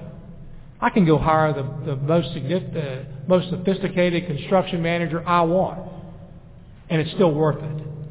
So I mean, that I agree with you. I'm not, I'm not, I don't want you for one thing to think VDOT, and I, I, I've told them I think they're, I do believe that they're doing good stuff. But look, uh, we're going to use the resources, and I agree 100%. Uh, Well, that- that's- what I'm saying, Mr. Secretary, is, Yeah. is what's going to happen inside of the Beltway. I- I understand. Is relevant to, to whether we do, in my mind, a project. And, and, um, I'm not sure it's been communicated that way, and I don't, I, think there are a lot of folks in Arlington that don't want to widen sixty-six, but don't really understand the impact of a tolled inside the Beltway HOV three concept. Let's be careful. Don't presuppose uh, what they know and don't know, because we're working on it. well, I'm just- the- the But public- I mean- Yeah, no, I got it. Project development, and that's look. Uh, that's why we're working in tandem to do it. I understand. I, I don't see how we could have done it without considering inside the beltway. Okay. Right now, we have local. They meet. I think they meet uh, week by weekly. I think there's a technical team that are working bi-weekly. The localities involved. That's ongoing uh, in that. Um, so, but I 100% understand where you're coming from. Yeah, Mr. Dyke. A couple of things. First, I, I'm in agreement with William with respect to, got to look at the whole package, because when I was first approached about outside the Beltway, my first response was, what's going to happen inside the building? So at some point, somebody's going to have to step up and deal with that. And I, And, we are, uh, we're, we're, we're doing that. Yeah, and second is, I think this process, regardless of how you feel about it, the fact that we're doing, uh, shall we say, deep dive due diligence is very important for us to show the taxpayers that we are looking at every possible option, figure out how to spend the money and, and deliver a better system. So I think regardless of how we come out on this, the fact that we've sort of elongated this process, look at all the options, I think is a good thing. Next point is, my general inclination is toward P3s generally. I mean, I've been associated with folks who were there at the beginning with, with Senator Stosch and everybody else to develop this process. And so I'm, I'm certainly very open to that process. But I'm also open to us looking at what's involved in this deal. And as I understand what's being talked about, and you just mentioned it two seconds ago, I hadn't heard it mentioned earlier, you're talking about a billion dollar swing. Well, If you go. Look at the numbers, Yeah. upfront subsidy, Yeah, and and you're depending if we don't get a If seventy, you're yeah. talking about a billion dollar swing that could involve significant amount of new dollars for transit and a significant amount of new dollars for other parts of the state that we, or, that we would I would, I would recommend it stay all here in Northern Virginia because it's in the quarter, but. No, I understand, I understand, but the point is that there, there would also be some fallout, I think, that monies that would be used here could then be freed up to be used elsewhere. So I think, and, and I, I mention that simply because one of the solutions you may be looking at, looking at involves us to get legislative support for this. And Yeah, so oh. we're gonna have to show folks That's right. why there's a statewide interest in this being done. So I'm anxious to see what those numbers are, and because to me, that's a significant point that I think would, would move me in a, in a certain direction. So I'm looking, but the other point I want to make at the end, picking up on what Gary said, even though we ultimately have sort of, as you said, the last vote to decide whether or not to allocate it, I think we need to be involved every step of the way, because if we only get to weigh in at the end, the deal is done, and we can't, it, it either go up or down. So I think we need to be engaged and figure out how we do it either through Scott and, and William, some other way of getting the entire board involved, so that if we've got issues, we can raise them along the way, to make sure when it finally gets to us, it's not a matter of first impression, and that we're comfortable with the process. of Yeah. I- I've made that commitment. You're not going to vote on any things you're not uncomfortable with. And so, uh, Yeah, I- I've made that commitment. You're not going to vote on any things you're not uncomfortable with. And so, uh, you have my commitment to do that. I just said it again, my God, I'm impressed. That's an omen. That's an omen there. That's an omen. Mr. That's an Kaczynski. omen there. To the point about inside, outside the beltway. Secretary? Yes, Mr. Kaczynski. Uh, Mr. Point about Katz inside, outside you're going to the get a beltway. very, very visual Make, compliments. with our helicopter. Yes, this afternoon. Of exactly what Bill Visual asked. take. And Mr. Fralin, we Yes, have a summer situation on 395. Yeah. Build that in 95. And 95. Mr. You know, we have a summer situation.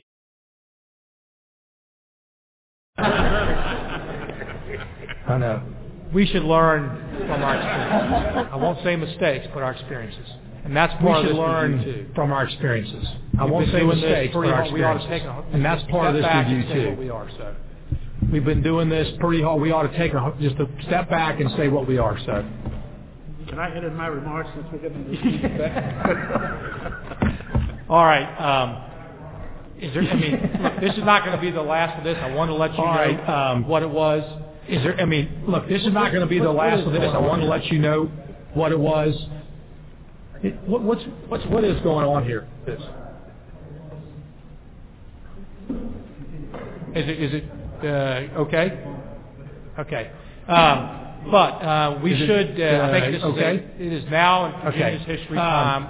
But, um, we should, uh, I think this is a, And it is now in. Virginia's So we're history committed whichever way we need to have we're this debate. go forward. And I'll tell you again, we're not prejudging this. And whatever we decide, you'll find an advocate, uh, in, in, in- in this going forward. I do believe this is the most important project. We've got to get this, um, get this right. Okay, um, we get to go into, unless there's any more questions, we get to go into House Bill 2. Two on our presentations, okay. do you want to take uh, two minutes or, okay, Yeah. two minute break and then uh, about five minutes and we'll, we'll get back together. Thank you all for your attention. About five minutes. Thank you all for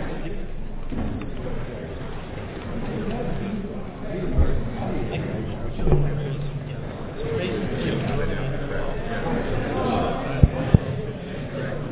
Mic check. One, two. Testing one, two, three.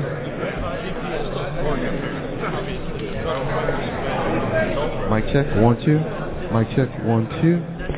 One, two, three. One. One, two, three. Mic check.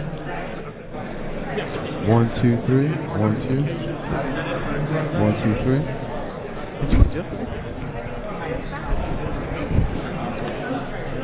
Did you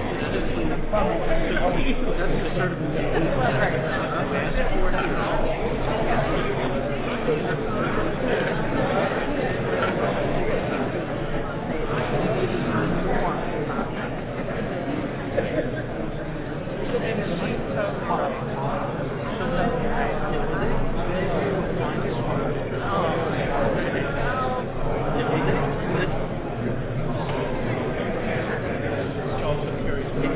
Mic check.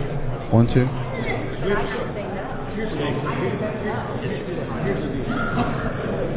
takes money to evaluate. So we have to, we have to vote to allocate the money. So if we say we're not going to allocate the money to evaluate it, it doesn't have to zero.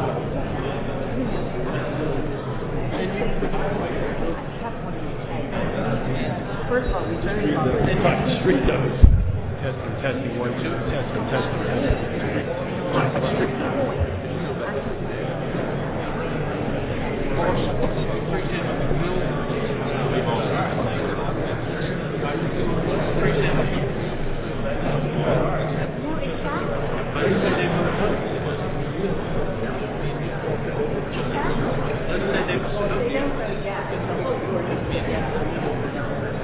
Well, we have to, if we vote no, Auburn would have to reverse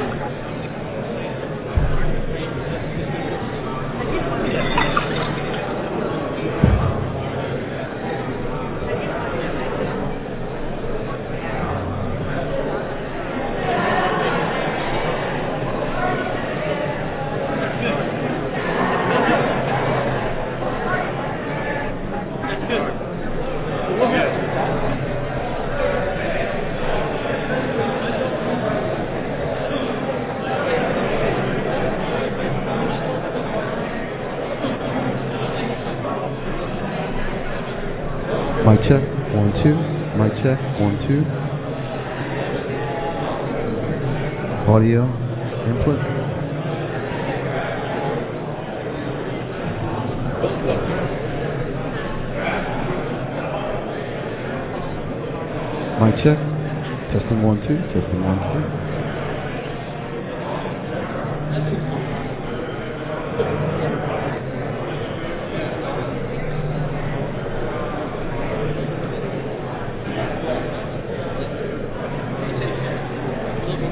Mic check. One, two. Testing one, two, three.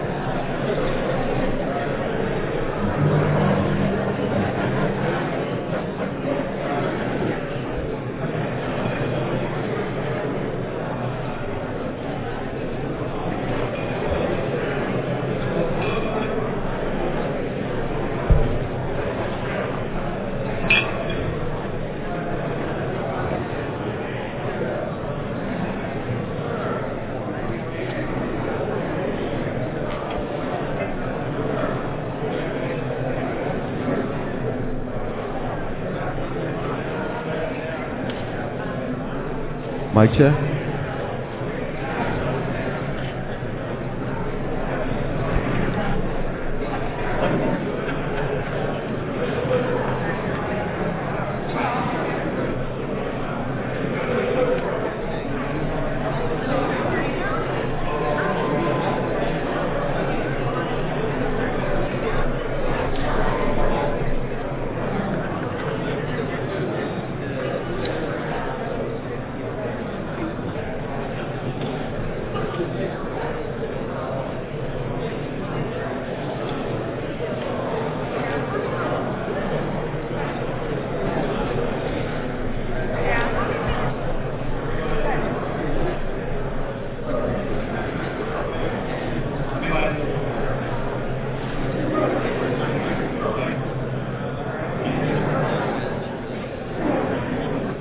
check. One, two. Testing one, two. Mic check. Mic check. One, two.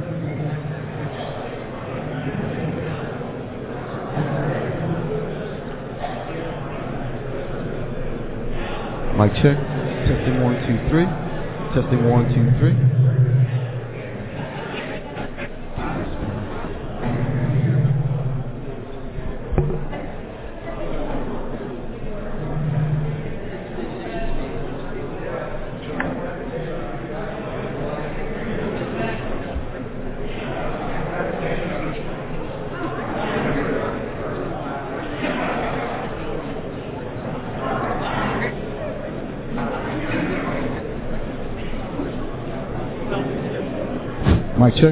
Two, three. Mic check. One, two. Testing. One, two, three. Mic check. One, two.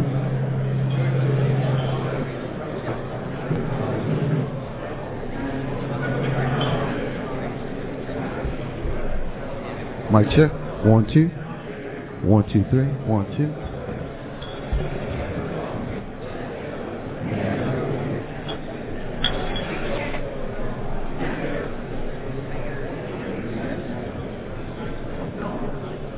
One, two. One, two.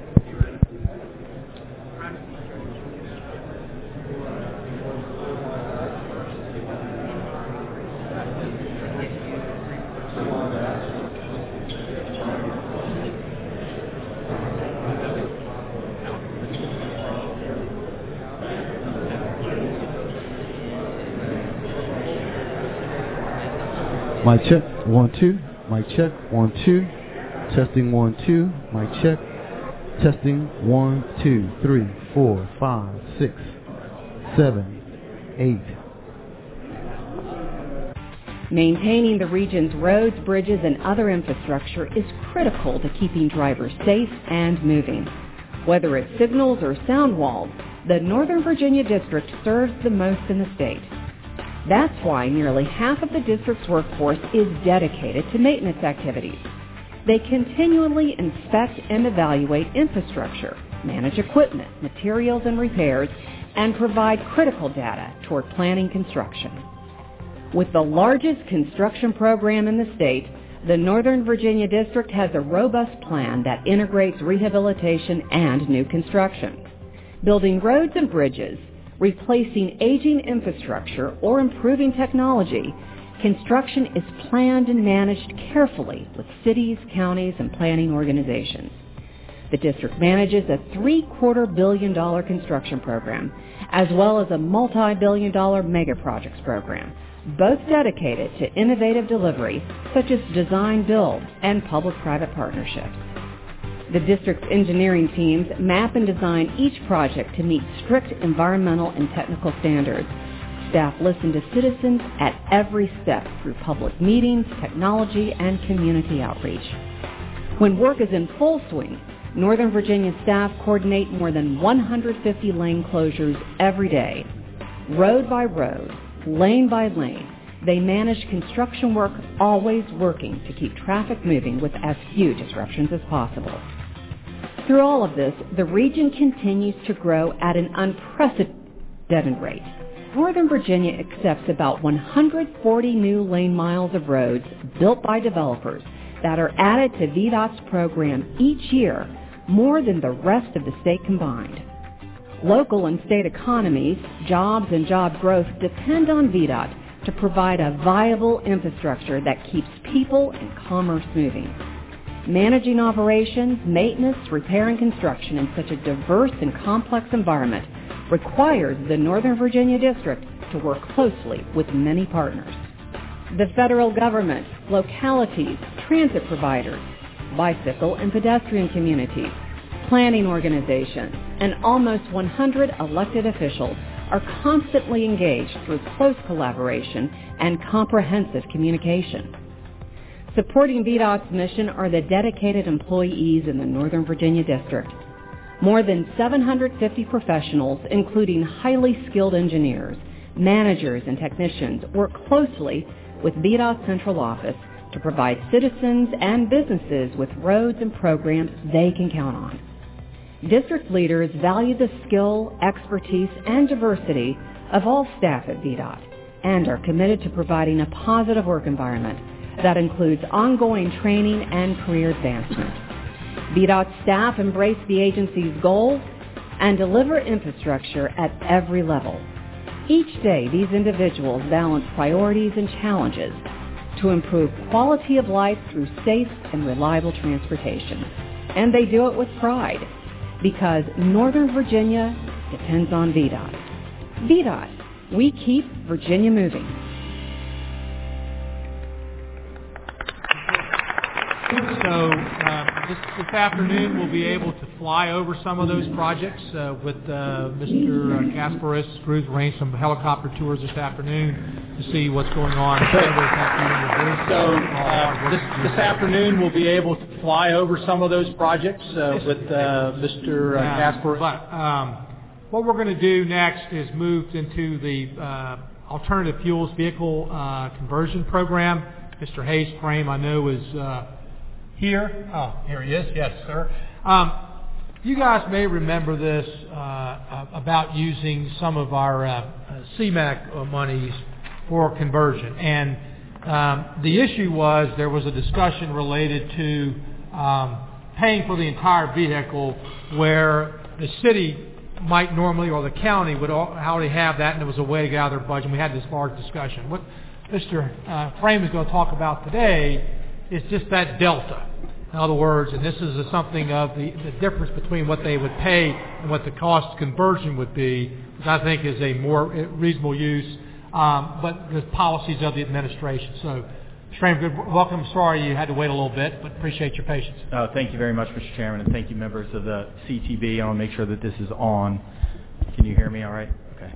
Um, thank you again for the opportunity to come and speak with you today. Uh, just a quick note, uh, the presentation that you have in front of you is slightly different than the one that I'm giving. Uh, one of the slides is, excluded from, this version versus the one that's uh, in front of you. So uh, again, my name is Hayes Framme. I'm advisor for infrastructure and development for the Secretary of Commerce and Trade's office.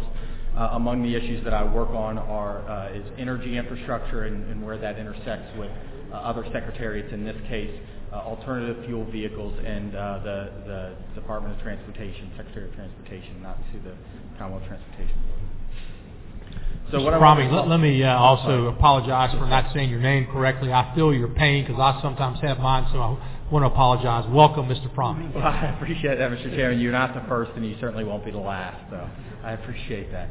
Um, what I wanted to do is talk to you a little bit about t- today about the current state uh, program to allow for CMAQ funds to be utilized to pay for the incremental cost of alternative or of fleet conversion in state government uh, from uh, regular uh, vehicles to alternative fuel vehicles of various types. So before I get into that particular issue, I just wanted to provide a little bit of context to fleet conversion in state government. I wanted to briefly discuss the governor's alternative fuels uh, goals as laid out in his energy plan when that he released in October of 2014. Um, then I will briefly talk about uh, the state's alternative fuels program and the three main components of that, which is a modification to the PPEA, a revolving loan fund, and the CMAQ uh, funds for fleet conversion. I'll go into the how we got to where we are today uh, in terms of the CMAQ funds for fleet conversion and why we are making the request to allow localities access to that to that fund. Then I'll conclude uh, by touching on what localities are doing within Virginia in terms of fleet conversion, and then what other states are doing uh, with CMAQ funds for their uh, particular state fleet conversion. And I, obviously, I'm happy to answer questions during the presentation or, or after I conclude. So this slide shows that in 2014, the governor released uh, the Virginia Energy Plan uh, and in that plan, he set three specific goals. Uh, goals related to fleet conversion, alternative fuel infrastructure deployment. Uh, the first is he set an immediate goal of converting 100 state vehicles to alternative fuels by October 2015. He also set an administration long goal of 300 vehicles converted before he leaves office. And he set a goal of doubling the number of alternative fueling stations that are available by the end of, the, uh, of his administration. Um, as you can see uh, from this uh, chart, Uh, we are lagging behind the immediate goal of 100 vehicles uh, converted by October. To date, we have 19 vehicles in all of state government that have been converted. Since the release of the plan, uh, there have been 41 additional alternative fuel fueling stations that have been deployed and put into service in Virginia. That's about 10% of the governor's goal. Uh, as we work forward to look, look towards com- uh, achieving these goals, uh, we are looking for various ways uh, to get there. One being trying to find creative uses for some of our existing tools. And just by order of magnitude, uh, adding 300 vehicles, uh, converting 300 vehicles within state government can reduce greenhouse gas emissions over the fleet, the fleet's life by about 5,000 tons. That's roughly 18 tons per vehicle. This next slide just gives you a, a, a, breakdown of where those 19 vehicles are. You can see the Department of Mines, Minerals, and Energy uh, has the most, and then going down the line. So uh, obviously our, our alternative fuel conversion, while it has been a policy for previous administrations, has lagged, lagged behind what, what many other states are. Uh, this next slide, just want to get into a little bit of the alternative fuel program that we have at the state level.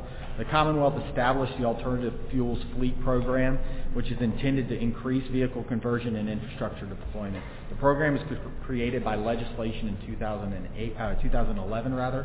Um, the you can see the bill language here, and it instructs the establishment of a program focused on conversion of, of the state fleet. Uh, there are three components to the overall alternative fuels fleet program. I'll touch on the first two briefly and then focus primarily on the CMAQ portion. An executive order was signed just after legislation was passed in 2011, and what this EO did is it ordered a PPEA for alternative fuel stations. Over the course of the next 14 months, the PPA resulted in awarding of two contracts to two companies. Uh, these, com- these companies built two natural gas stations and one propane station. Uh, DMME also administers a revolving loan fund that is intended to make zero interest loans to agencies for the con- conversion of fuels, uh, conversion of vehicles rather to alternative fuels. It was capitalized primarily with ARRA funds, although the program, the uh, loan fund itself was created by the legislature. It's capitalized uh, with ARRA funds. Um, unfortunately, given current state and local procurement processes, this is this is a fairly unattractive uh, route for conversion. The third component of the program, which I'll focus most on, is a fund approved by this body in 2012 to allocate a portion of the CMAQ dollars towards state fleet conversion. While the fund was approved in 2012, uh, the Commonwealth just received formal approval from the federal government to, out, to use these dollars for this inter- intended purpose of July of last year. The amount contributed in the six-year, plan, uh, six-year program uh, varies each year, but the 2004 allocation is $1.2 million. The intent of the fund is to cover the incremental cost of agencies converting to alternative fuels. I think that's an important point that I'll just touch on. Incremental cost is the delta between what a regular vehicle would cost versus what an alternative uh, fuel vehicle would cost.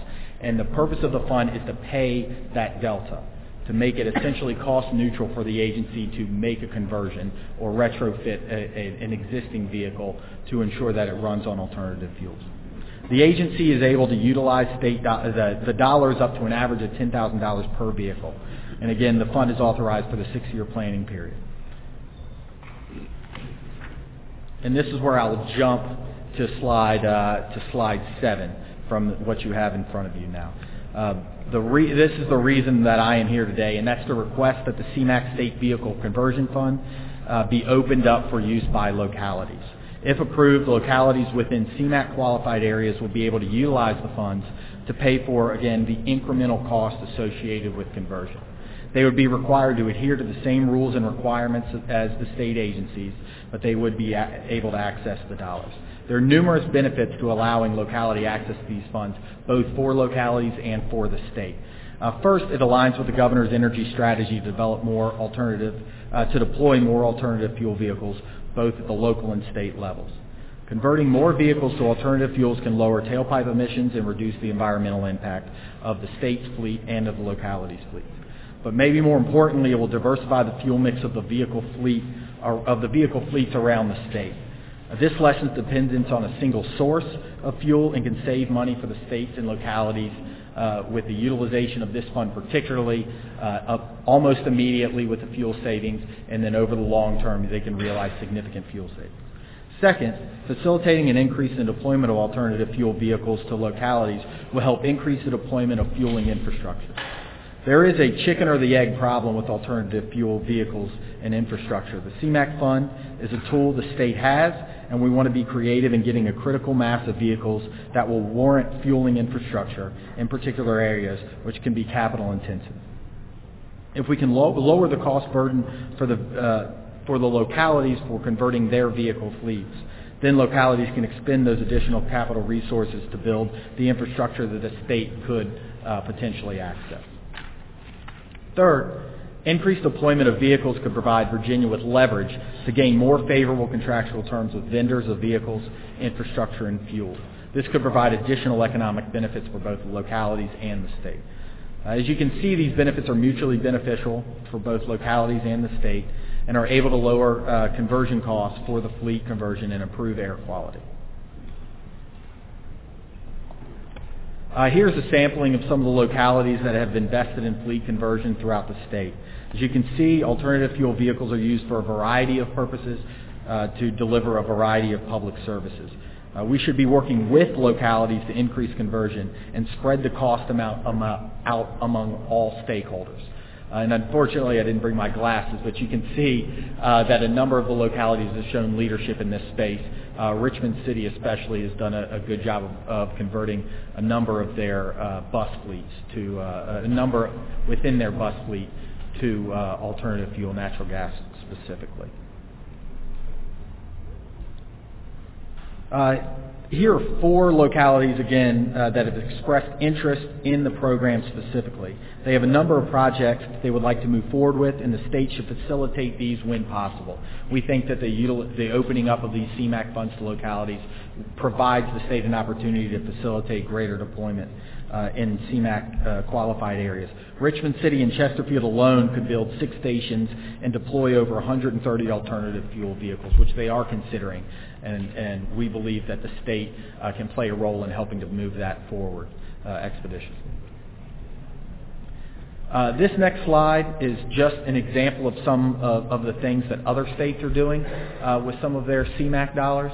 Uh, you can see Illinois as an example has been working with Chicago to do some some additional conversion. So there is some locality, state locality uh, relationships and partnerships that have been seen in other states. And I'll just finish up by saying I believe there's significant benefits for Virginia by opening these funds up for localities. We think that partnering with localities to uh, get them further on their vehicle conversion will benefit the state and will help us pu- push forward with the governor's initiatives of getting the state to increase and accelerate our alternative fleet conversion. So with that, I thank the chairman and the members, and I'm happy to answer any questions. I just wanted to point out, um, I think this is a very good compromise and a very good policy. Uh, we're actually incentivizing, just all we're using the CMAQ for is incentivizing to get the real result. And we had a discussion before where localities wanted the entire cost of the vehicle, and there was a really debate about, well, are they just going to do that to push off, you know, their response. So, uh, Governor, uh, I think you know, this is supportive of his policy and directives, and it's, from my perspective, a very good use of transportation dollars to get the ben- associated with the benefits. So, just throw that out. Uh, and, uh, Mr. if Chairman, I- questions for Mr. Framme? I would just add that uh, the the decision for the localities using uh, CMAQ funds to purchase an entire vehicle was focused on hybrid vehicles. So we're not talking about hybrid vehicles. This is alternative fuel vehicles. Hybrid vehicles are primarily considered gasoline-powered vehicles, and we, we are not talking about those. So hybrids is not part of the CMAQ fund equation currently, and it wouldn't be the case going forward. Okay, Uh, Mr. Cole. Uh, Thank you, Mr. Chairman. On page three, you reference uh, 441 alternative fueling stations. Can you describe those? I would assume they're available for both uh, private and public use? That includes all alternative fueling stations throughout the state, both public and private. So it would include public access stations, stations that are uh, allowed that, that allow state access as well as public access, and it includes stations such as we'll, we'll just use Tesla as an example. Uh, those Tesla uh, charging stations are restricted to Tesla uh, vehicle owners. And how would our CMAQ uh, funding uh, go to provide financing to private firms in the alternative? That's a good question. These CMAQ funds particularly would just be focused on uh, the actual fuel or the vehicle conversion rather than financing of uh, fueling stations. The idea is a critical mass of vehicles will bring the fueling station. Yes, sir. Thank you. Ms. Valentine, you have a question? I did. Um, have, based on the um, localities that have um, converted their vehicles, have, are we keeping track about how much money we are saving um, in energy costs based on the conversion?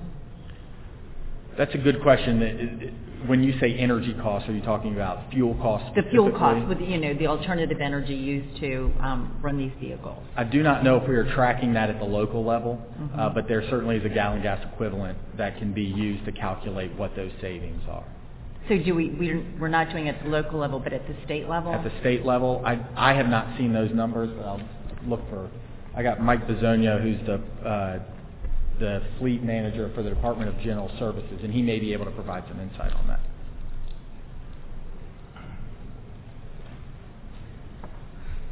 Again, I'm Mike Zonio, the uh, fleet director for the state of Virginia. Um, looking at yesterday's fuel prices. Which is pretty recent. pretty recent. We are on a daily, um, but under, under the state contracts, we are looking at. Sorry, just give me a second. Um, a dollar ten for propane on, on a gallon. Uh, a dollar eighty-one for CNG on a gallon equivalent, um, and then with our gasoline, we're at about two dollars and seventeen cents. So. I just ask because when you're looking at the delta, you know, the the incremental cost, that that there's, you know, an alternative, there is a cost savings as well to the Commonwealth and the and the. Yes, and, and And with, so I- with it's, it's kind of a compounding effect. And with, with the delta cost itself, that allows the agencies and, and if approved, the localities to realize those savings immediately. So instead of having to have that capital uh, investment up front, we are giving them the opportunity to realize those fuel cost savings from day one. So I just thought that was an important piece, but I didn't know quite what it was. Thank you. Mr. Connors? Uh, Thank you, Mr. Chairman.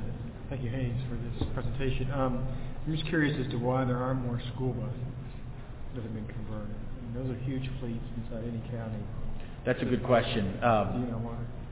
The challenge is that delta. Uh, When you talk about uh, school buses particularly, you can get in the range of $30,000 of additional upfront cost.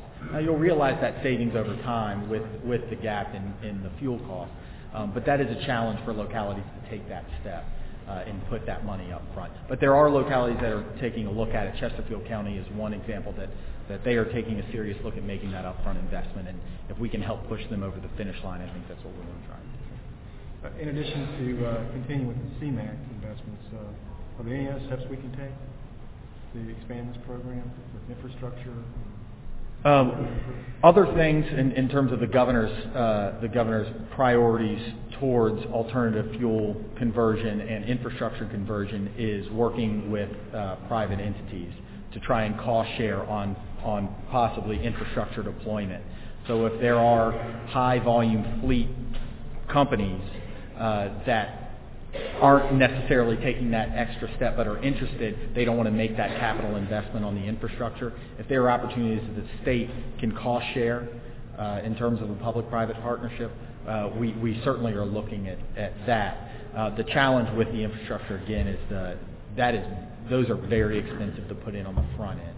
Uh, but if you can get them on the front end through partnerships, uh, then um, then you can you can find those ways to, to get more and more alternative fuel vehicles. With this particular tool, we're kind of looking on the alternative fuel side, push towards the infrastructure, but we are looking at ways that we can push the infrastructure that would increase the, the conversion of fleet. I mean, do you know if we have, I'm sure we have the assets, visitor, visitor centers and welcome centers and other real estate assets that could provide some incentive. You're, you're exactly right, and there, those are things that, uh, that, w- that we are looking to, looking into. Um, we, we are, we are, we are looking to find the state assets that we can use, and we are looking to find the right private partners that, that we can, we can collaborate with to, to kind of put those two together to get us towards more, uh, infrastructure deployment. Thank you. Okay, uh, when, um, Chair, we, don't have action on this tomorrow, but this is, is this, a- policy that, uh, uh, that we just need, I think, to change? And so, Nick, do you have a, comment on that? Mr. Chairman, members of the board, I think what the administration is looking for is some recognition of this support for this policy in the six-year improvement program resolution that the board would consider in June to make it clear to the local communities this is an option that's available to them. Okay, so next month we'll come to you with a resolution uh, um, recommending that we allow this type of incentive uh, for, for this. And I have to say, we've talked about this over several years. I think this is actually a very, very good, I won't call it a compromise, but the right way to incentivize this. Uh, So, uh, yes, Mr. Muller. Mr. Secretary, I, I, agree and support the program. However, it is a very capital extensive program in terms of converting the equipment, the compression equipment, the ongoing maintenance of the equipment. Um, and even with the current pricing, I still think it's a good investment because it's incentive to build infrastructure. But it is, the more you can get participation from the private sector and sharing that cost and that risk, I think it's the right way. Mr. Top? Just so I'm clear, um, the one point three million dollars that is annually, um, in the six-year plan, is the idea to open up that money to the localities or to? Yes, ma'am. The idea is to open that, that particular fund, so those particular dollars that are going into that fund up to localities. Okay, great, thank you. Yes. Okay. Oh, I'm sorry, Mr. Cole, Uh, sorry. Just one, um, one comment in regards to uh, Mr. Connor's comment about rest areas.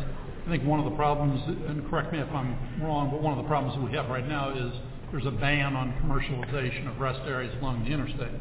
And so you can provide electrification free, but it's pretty hard to get a, a, uh, a private partner too excited about uh, providing something free. So that, that federal law would have to be changed, able to use it. or-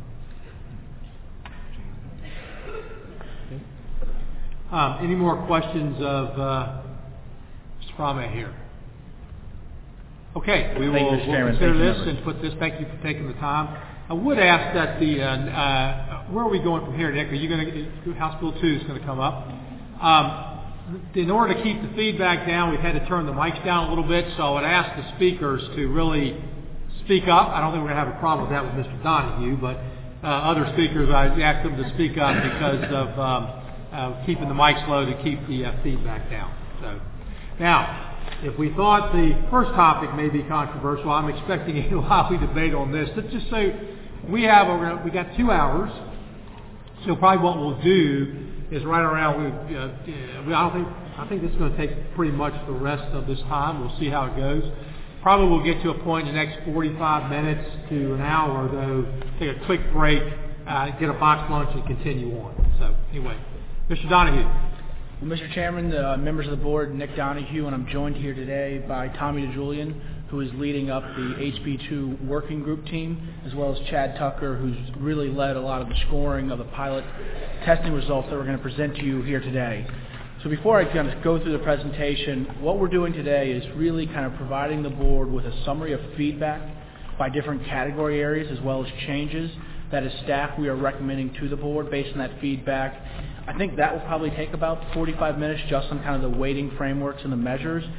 Then we're going to go into something I expect will take a lot of time. We'll have a lot of questions on um, particularly is the pilot testing results. So we have scored 38 projects, um, and we have results for all of those projects. We have ranked them based to their uh, raw score. We have ranked them based on their benefit cost using the total cost, and we've also ranked them based on their benefit cost using HB2 only scores. And so we have all of that uh, here for you today. We also have examples of how we've gone through that. so you can really kind of understand what's behind these numbers that you're seeing. And so that's what we have for you here today. I kind of pausing here at the beginning because I think what we as staff are asking of you all today, in addition to just kind of your questions as we move through this, is at the end, if there's any outstanding concerns that you still have, we would really like to hear those today or get something from you all via email or phone call over the next seven days so that as staff goes back, we can make sure that as we put together the final package for your consideration in June,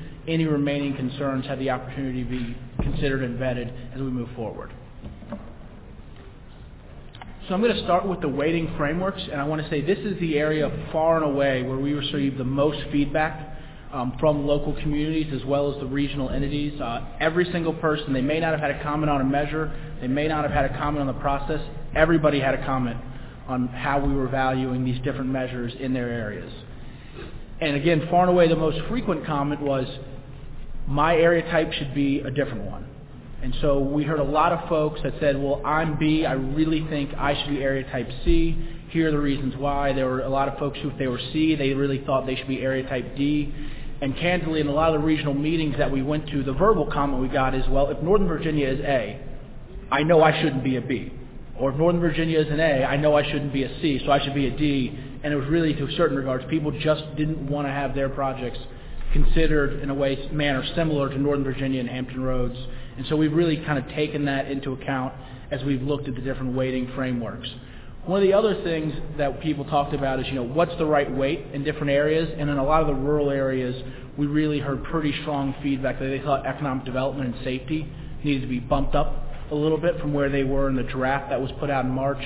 And then also in this region in Fredericksburg, we heard some concern that the congestion weighting was probably not as high as they uh, thought it should be. Uh, we also heard from a few folks that even when they weren't in areas over 200,000, they wanted the land use measure to be available to them. Um, and then the other comment we heard a lot of, and I want to note on this one because we did not make any changes based on this, is there were people who thought maybe even the MPO and PDC level was too large of an area for a weighting framework to apply. And as staff, um, based on the feedback we've heard from you all, we've really tried to make sure there's a discrete number of weighting frameworks and they apply at that kind of regional level. We're not getting down to the individual locality level where we have 140 kind of variations of how this would work. And so we have not made any changes based on that. The other thing that we'll need to work with a, on the board in the coming months is people really want to understand, okay, I know this is going to be my framework for round one and probably for round two.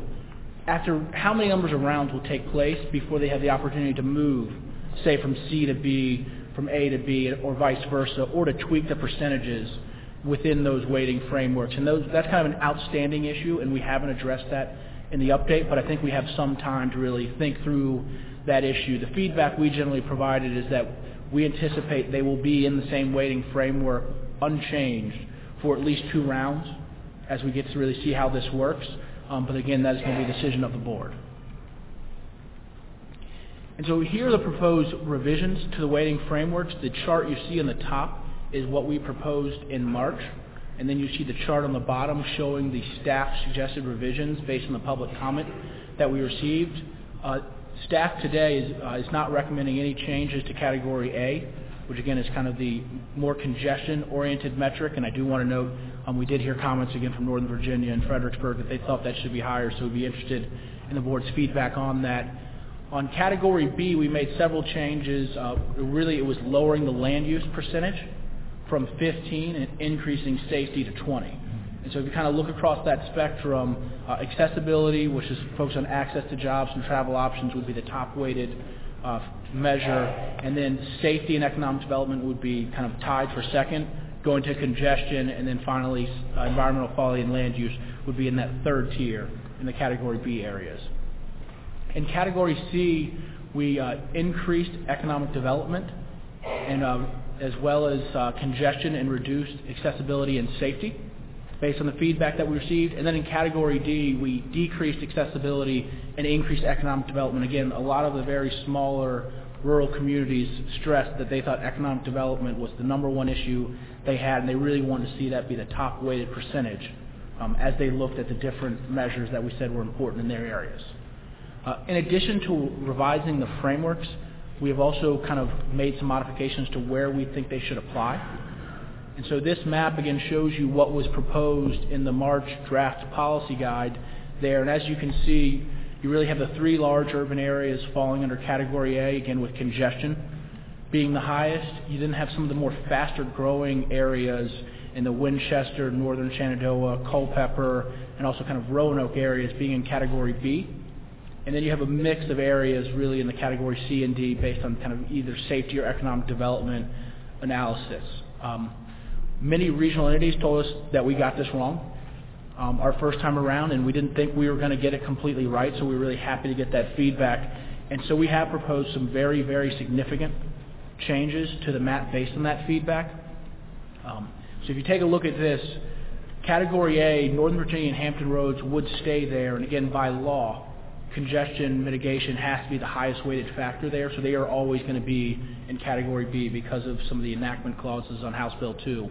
Uh, we heard from the Fredericksburg region that they really thought it was important that the FAMPO, the metropolitan area in Fredericksburg, be similarly evaluated with Northern Virginia as a lot of their commuters commute to Northern Virginia and congestion is really their top issue there and they see that as kind of key to many of the issues they face. Um, if you look at Category B, there's a lot less areas that are now in Category B based on the feedback that we heard. Um, so the Richmond area requested a downgrade because they said they don't have as much congestion as those other areas. And when we went back and looked at the numbers, that was accurate. Um, they really don't have the same levels of congestion that Northern Virginia, Fredericksburg, and Hampton Roads have.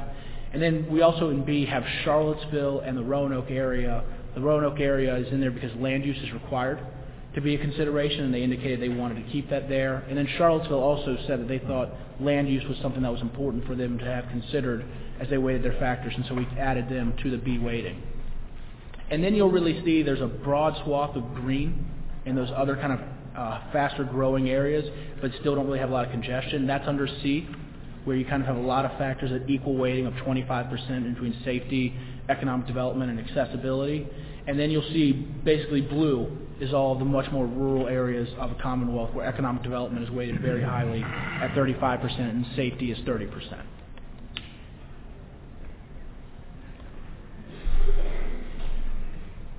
Uh, so I'm going to turn it over to Tommy DeJulia now, who's going to walk through some of the public comments we've received on the proposed measures, as well as some of the changes that the staff are recommending. But before Tommy gets into that, I just wanted to kind of pause and see if the board had any comments on the proposed staff changes to the weighting frameworks. Mr. Garczynski. Uh, yes, Nick, uh, we've talked about this. I've had conversations with a number of legislators, uh, also with Chairman Nohe of NVTA, and I know by, by statute that Category A has to have congestion mitigation as its top percentage category, but I think we are underserving that with 35%. And my suggestion would be that uh, we move that to 50% and the second ranking be given to accessibility. Mm-hmm. I think the two go hand in hand. Uh, and I'd like you to consider that. Um, I've already also talked to Chairman Nohe, and I know one of our considerations moving forward was to try to tie in NVTA's percentages with what we're having for HB2.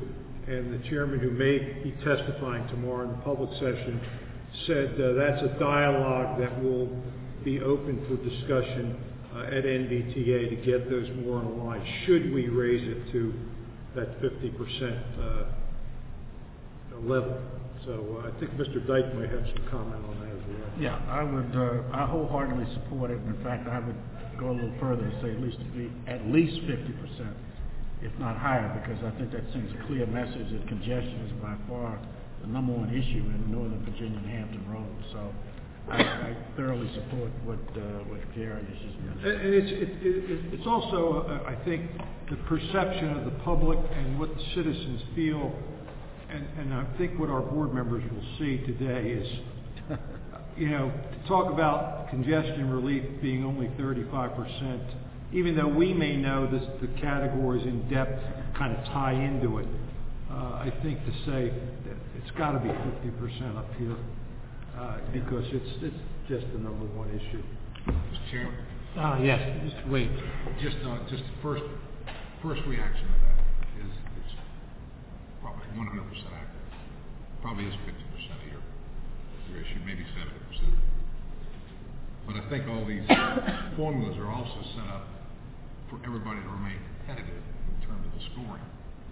You can't, you can't just, I wouldn't call it arbitrary. You can't just change one without looking how it impacts its, its competitiveness against the rest of the Commonwealth. So I, I think there's more to it than just acknowledging it, because I certainly think you're absolutely accurate. I don't even come up here unless I have to, because I But it is, it is a factor that has to be considered. And, and we're aware that it's basically us, ourselves and Hampton Roads that are Yeah, right. the category A, so I understand where you're coming from. Go ahead. Uh, Well, Mr. Chairman, I think to, to echo Marty's, I mean, I don't know what that would do to, it'd be interesting to see what that would do to the scoring project. I'd be interested in seeing that before I would be willing to say that I, I agree with that. I also think you run the risk if you start to get, I mean, maybe 50 is okay. If you start getting, you know, the General Assembly said we have to consider these other factors. Right. And I'm reading this letter from the Northern Virginia Transportation Alliance. It says, well, just put everything else at five. Well, that's not what the General Assembly wanted to do. They, they, they wanted us to take safety into consideration. They wanted the environmental quality to be taken into consideration. They wanted, so we have to be careful about just loading it all into, into congestion. Um, That's why I think the fifty percent is a balance. but that, but that's gonna roll, everything else is ten percent. Yeah, but, but, but take it into consideration doesn't mean it has to have a significant number. Uh, I, that's why I, I think what Gary's talking about makes a lot of sense. It doesn't mean that everything has to be fifteen percent.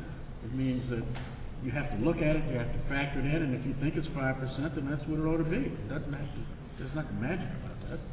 Well, I was going to make a comment, and Mr. Garczynski sort of hit on it. I mean, public perception, I'm not so sure it helps the project score better. I mean, I mean, in other words, I would, I would just caution you to, I mean, from your personal perspective, perception, uh, just, I, think you ought to look at scores of projects. Now, I'm not suggesting that that doesn't get over the, personal perception issue, or the public perception, I think it's right. Um, but, we're gonna go through that later, I know you all have had a chance to look, and you don't, you're not supposed to know where these projects are, but it's, you know, probably not hard to figure out, and you can run it, you, you might find, just quite frankly, being honest, that it may not give you the result you're looking for. I'm not suggesting at all to you that it isn't public perception it needs to be. I do, I'll go and flip on the other side here. I don't know we want to get to a policy where we are just, it says at least, you can interpret that as 21% if there's five, and in, and in these areas it's actually six, right? Because you have to take into account land use. So just throw out there, I mean, you don't want to throw everything out because it sort of, not so much the rest of the state, I'm not sure gives you the results you Yeah, I'm, I'm not, I mean, it may, I don't have any idea how I'm gonna change the scores, but I think we, I think we'd all be proved to see that if we're gonna Yeah. make that change. Right. And, or have a comment about what, what the experts think it would do. But the, the, thing to me, I mean, I think, I think that we need to have a significant component of land use up here. And when we get to that category, you know, I, think we've created some of these transportation problems because of land use planning that has not been accounted for in, the past. And so I don't I don't think we need to compound those mistakes, you know. I mean, we'll see in the helicopter tour, we'll fly over rooftops, and you count how many cul-de-sacs you see. And you follow those cul-de-sacs down to the secondary road, and then they go right to the primary, and then you'll see the congestion. So, to me, land use is important, an important factor, and, you know, it's always been at ten percent, I'm not, you know, I, I'm not sure it should be more up here, but that's just my own personal. Could I just add one thing? Pike. Uh, I, I can't overemphasize the importance of congestion. And I also want to emphasize when you're flying around in that helicopter, to not only think about looking at it from the helicopter, but think if you were down sitting in the middle of it. I think fifty percent would be really low, to be perfectly honest with you. So just take into consideration where you are and, and Ms. Bill? what the causes. Yes, Mr. Bill, I I don't negate the importance of the other categories. Uh, I'm not advocating at seventy-five percent, everything else is five. No, I, think the priority is congestion relief along with accessibility and the others be given maybe an equal amount. One of the things you'll find here, though, in uh, Northern Virginia is the uh, county cities and towns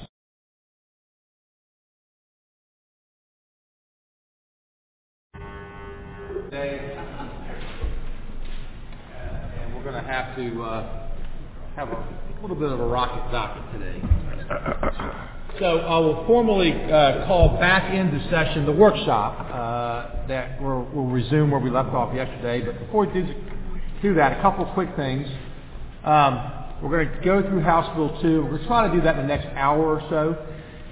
But I want to point out, even though you're not going to, you have to vote on this, uh, these measures that we can use to start scoring. Two things. This is not the end of the input. In fact, it's probably the beginning. Uh, there's been a multitude of hours put in to get to this point. And I know some have suggested we ought to have a workshop, uh, and, and I think that is a good uh, suggestion. But I think that would be most beneficial once we have numbers, I mean, actual projects being scored. Uh, other than that, we would just be having the discussions that the staff has been having, and your input's been great. So my plan will be that we move forward with uh, this. We would then we have a year until it's actually fully effective and, used in allocating monies. Um, so we will have a workshop. My guess it'll be sometime in the fall, Mr. Donohue, uh, based on when we start scoring actual projects. We get a run, and we'll sit down and take a full day or whatever we need to really go through and analyze how these things are impacted. So you have something to judge against instead of just, you know, out there without having some parameters put around it. So I just want to let you know um, uh, we, we fully expect to have continuing adjustments as we work through this. Uh, that's the first thing. Second thing, uh, and I'll, I'll mention this again in the formal session, we've been working to say exactly, give some parameters not only to the board but to the public and how we're going to move forward under what we discussed yesterday in regard to 66 uh, procurement and financing options. So uh, at the formal session, I'll, make an announcement as to how that's going to happen and how you can expect to have input into that. So a couple things there. Um, and what we will do today is we're going to have to break at 10. I'm hoping we'll be close to being done, if not. But at 10, we will break um, to move into public comment. So if we're not done this session, I'll suspend it, move into formal session, have public comment. We'll do the action items. Uh, and then if we have to, we'll come back into this to finalize a couple things. So that's the plan for today. Um, and with that, we'll turn it back over to Mr. Donohue, and we'll continue on with uh, House Bill 2. Uh, thank you, Mr. Chairman, members of the board. Good morning. I'm going to pick up where we left off yesterday on the House Bill 2 presentation. As you remember, we've walked through a few of the different metrics and exactly how we've scored them. We have three of those left. And so we have accessibility, economic development, and the land use factors. And then the last thing we have is the overall scores. And really walking through, looking at those based on raw score, relative score with total cost, and the relative score with the House Bill 2 eligible cost. So in accessibility, there were three things that were examined in the pilot scoring. First was the cumulative increase in access to jobs.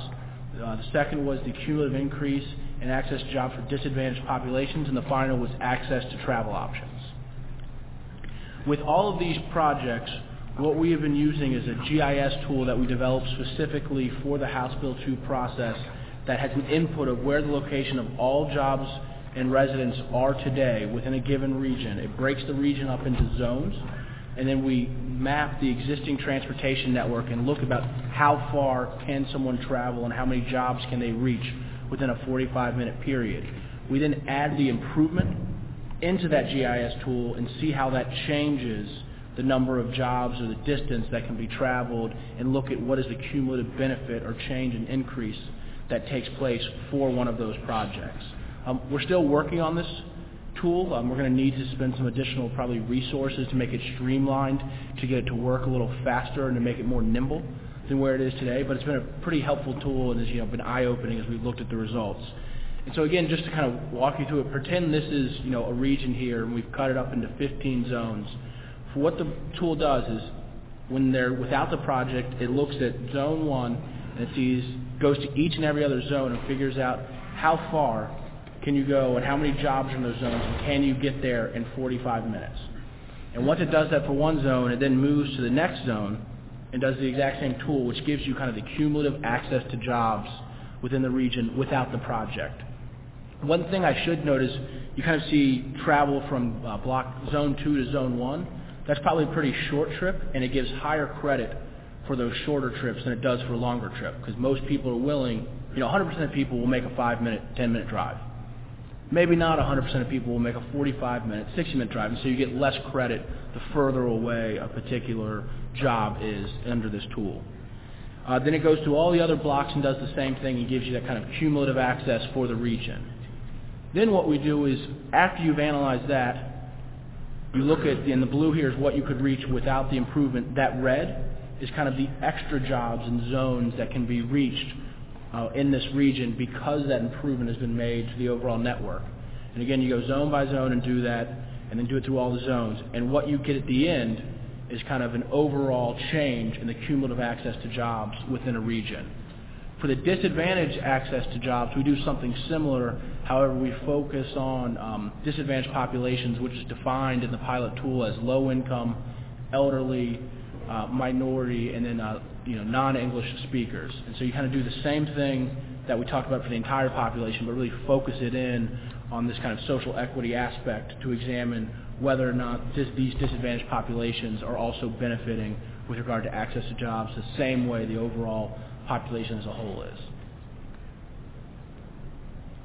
Um, for, the last part of the accessibility score is kind of the improved access to travel options. And under this one, we evaluate projects to see if they enhance non-SOV modal options, and they can get a point for each kind of modal option that they enhance. And then we scale the project to really understand the impact or the benefit it has by looking at the number of users that would be using that mode. And that is how we kind of calculate this last part of the accessibility score, which again is 20% of the overall accessibility score. And so if you take a look uh, here, this is the top 10 projects in the pilot scoring using the accessibility score. The number one project is the 15 expansion buses. Again, we talked about this project yesterday. This is a, a set of buses that are uh, building off of the existing metro network. And because they really have that synergy with the metro rail network, they have a really large number of jobs that increases access to because it serves as kind of a last mile or two connection to some very, very dense activity centers. Um, if you move down here, you'll see kind of uh, auxiliary lanes and other things that are addressing bottlenecks on major interstate corridors. And as one might expect, really improving some of those allows people in given regions to really reach a, a larger number of jobs than they otherwise would be able to. And then um, you see just the multimodal access score, the top one there, as this is constructed today, is an improvement to an interstate that adds a general purpose lane and an HOV lane. And the reason that's the highest is there's expected to be a large number of HOV users on that facility, and that's providing a lot of access to carpooling, van pooling, and other transit opportunities.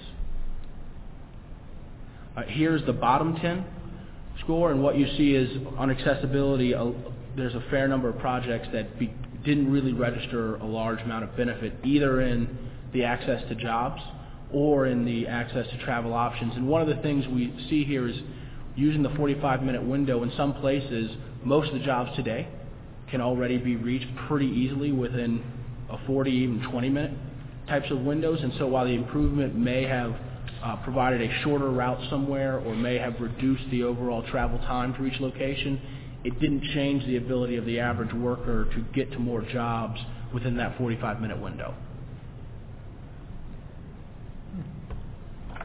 Um, so a few things, uh, kind of observations and challenges with this is one, uh, as I said, this tool is new. Uh, it's been used in other parts of the country, but it's new here to Virginia, and we're creating this on a statewide basis.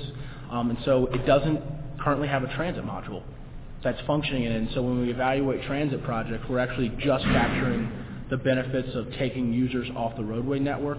We need to really make sure that we also capture, say, if we're improving VRE, the new number of jobs that people might be able to reach in an hour on that VRE or other transit systems. And so we're working on that.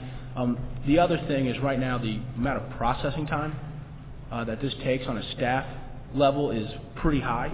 And so we're going to really need to work to streamline this because, again, we, we input all of the land use for the entire state in there. then we, you know, have to go by individually and change the assumptions of speed and travel for each individual project to run this tool uh, for all of them. It's similar to what you do in a long-range plan for regional models and statewide models. Um, we just need to find some ways to make it work a little faster. And then the other thing is the results do seem to have a correlation with job density. Um, and this, this plays the same way in both urban and rural areas, so just looking at the activity centers. And that would make sense if you're talking about access to jobs. Are we making it easier for someone to, say, get into downtown Salem or Roanoke, which is kind of that job density area within that region? And the same thing's kind of in Northern Virginia. Are we getting access into Tyson's? Are we creating better access into the Pentagon? Things of that nature. And there's, there's just a correlation there. It was an observation the staff had. No questions? Mr. Fralin's not here yet. So. well, I was, I was a little nervous when uh, Mr. Tucker and Mr. Julian had to go home. They had pre-existing He's not on his commitments. phone down there. Um, No, they got, they're the ones who scored this, so I got a little nervous yesterday. That's right. Uh, yes, Mr. Connors. Nick, as you well know, this came up in our FAMPO meeting that you attended uh, two months, last month. Uh, Any other regions uh, have problems with this definition, or? Mr. Chairman, Mr. Connors, and members of the board, what Mr. Connors is referring to is when I presented to the Fredericksburg area MPO, uh, there was a lot of concern that many folks in that region actually commute longer than 45 minutes in their car to jobs, and I think um, we did not hear that concern in other regions. But I also want to stress this isn't measuring someone's actual trip. What we're looking at is their opportunity to access jobs. And so even if we're not putting in improvements that might allow someone to travel, say, from Spotsylvania County all the way to K Street, which I suspect some folks in that area do, that's 100, you know, that's about an hour and 10 minutes even in free flow. Um, so it's significantly longer during rush hour, but even improvements on 95 will capture other parts and activity centers in the Northern Virginia area, which will help increase the cumulative access to jobs. And so I think there was a bit of a misunderstanding with some of the board members where they thought this was looking at their actual commutes, not the opportunity to access additional jobs. Because I don't think we can measure what is happening today because people change jobs and other things happen. What we need to understand is the ability to access those jobs, not what your, your commute is today because it could be very different tomorrow. And so we, that, that's not an issue that was raised in other regions. Um, uh, just want to make a comment here. A lot of these uh, measures, we sometimes uh, think just in technical terms and, and, you know, in terms of trying to measure something. But if you've been reading the press lately, uh, it's just been another Harvard uh, review done. Uh, the actual, uh, what transportation uh, options and access, how that directly correlates not only uh, to mobility in the transportation system, but upward mobility in life. In other words, so um, while we sometimes tend to think that it's just accessibility is something where these have real life consequences, and more and more studies are showing your your uh, accessibility to various options, uh, being able to is also directly tied uh, to your ability to improve or better your position, whether it's financial uh, or otherwise, uh, in life. So very important that uh, we keep that in mind sometimes as we you know, frame some of these technical issues we're talking about. But that's really, at the end of the day, what we're trying to uh, to accomplish. And I think accessibility is is obviously uh, when we uh, tend to think of it, how does it connect in? It really has some very social impacts also. Yeah, Mr. Tom. Um, a lot of conversations that I've had has, has centered around using um, percentage increase as opposed to a- the absolute numbers of jobs. And I wonder if you could speak to that. Uh, Yes, so Mr. Chairman, Mr. Tongta, the other, I think, comment we heard on the accessibility, the- there was the issue raised by FAMPO. There was also the issue of central destinations, which we've removed due to kind of the uh, subjectivity of that definition. The other thing that has uh, been raised most prevalently in this area is whether we should be measuring the pure number of cumulative increase in jobs or the percentage increase in jobs. And as the staff, we kind of went back and did some sensitivity testing, not using discrete projects, but just example projects to look at what that could mean. We ultimately did not think that was an appropriate recommendation to the board because at the end of the day, we're dividing by cost. And again, some of those projects that are more costly, may have the same percentage increase to jobs as a less costly project, but it could also be four times as many raw, in the raw number. And so we wanted to create something that we thought was a fair analysis, and so we're scared the percentages might create a bias towards smaller projects uh, compared to uh, kind of something that looks at the overall increase dividing by cost. Um, but that, that is something, uh, members of the board, we have heard. Uh, I think we heard it from the Culpeper region, and we also, I believe, heard it from the Petersburg uh, area, if I recall correctly.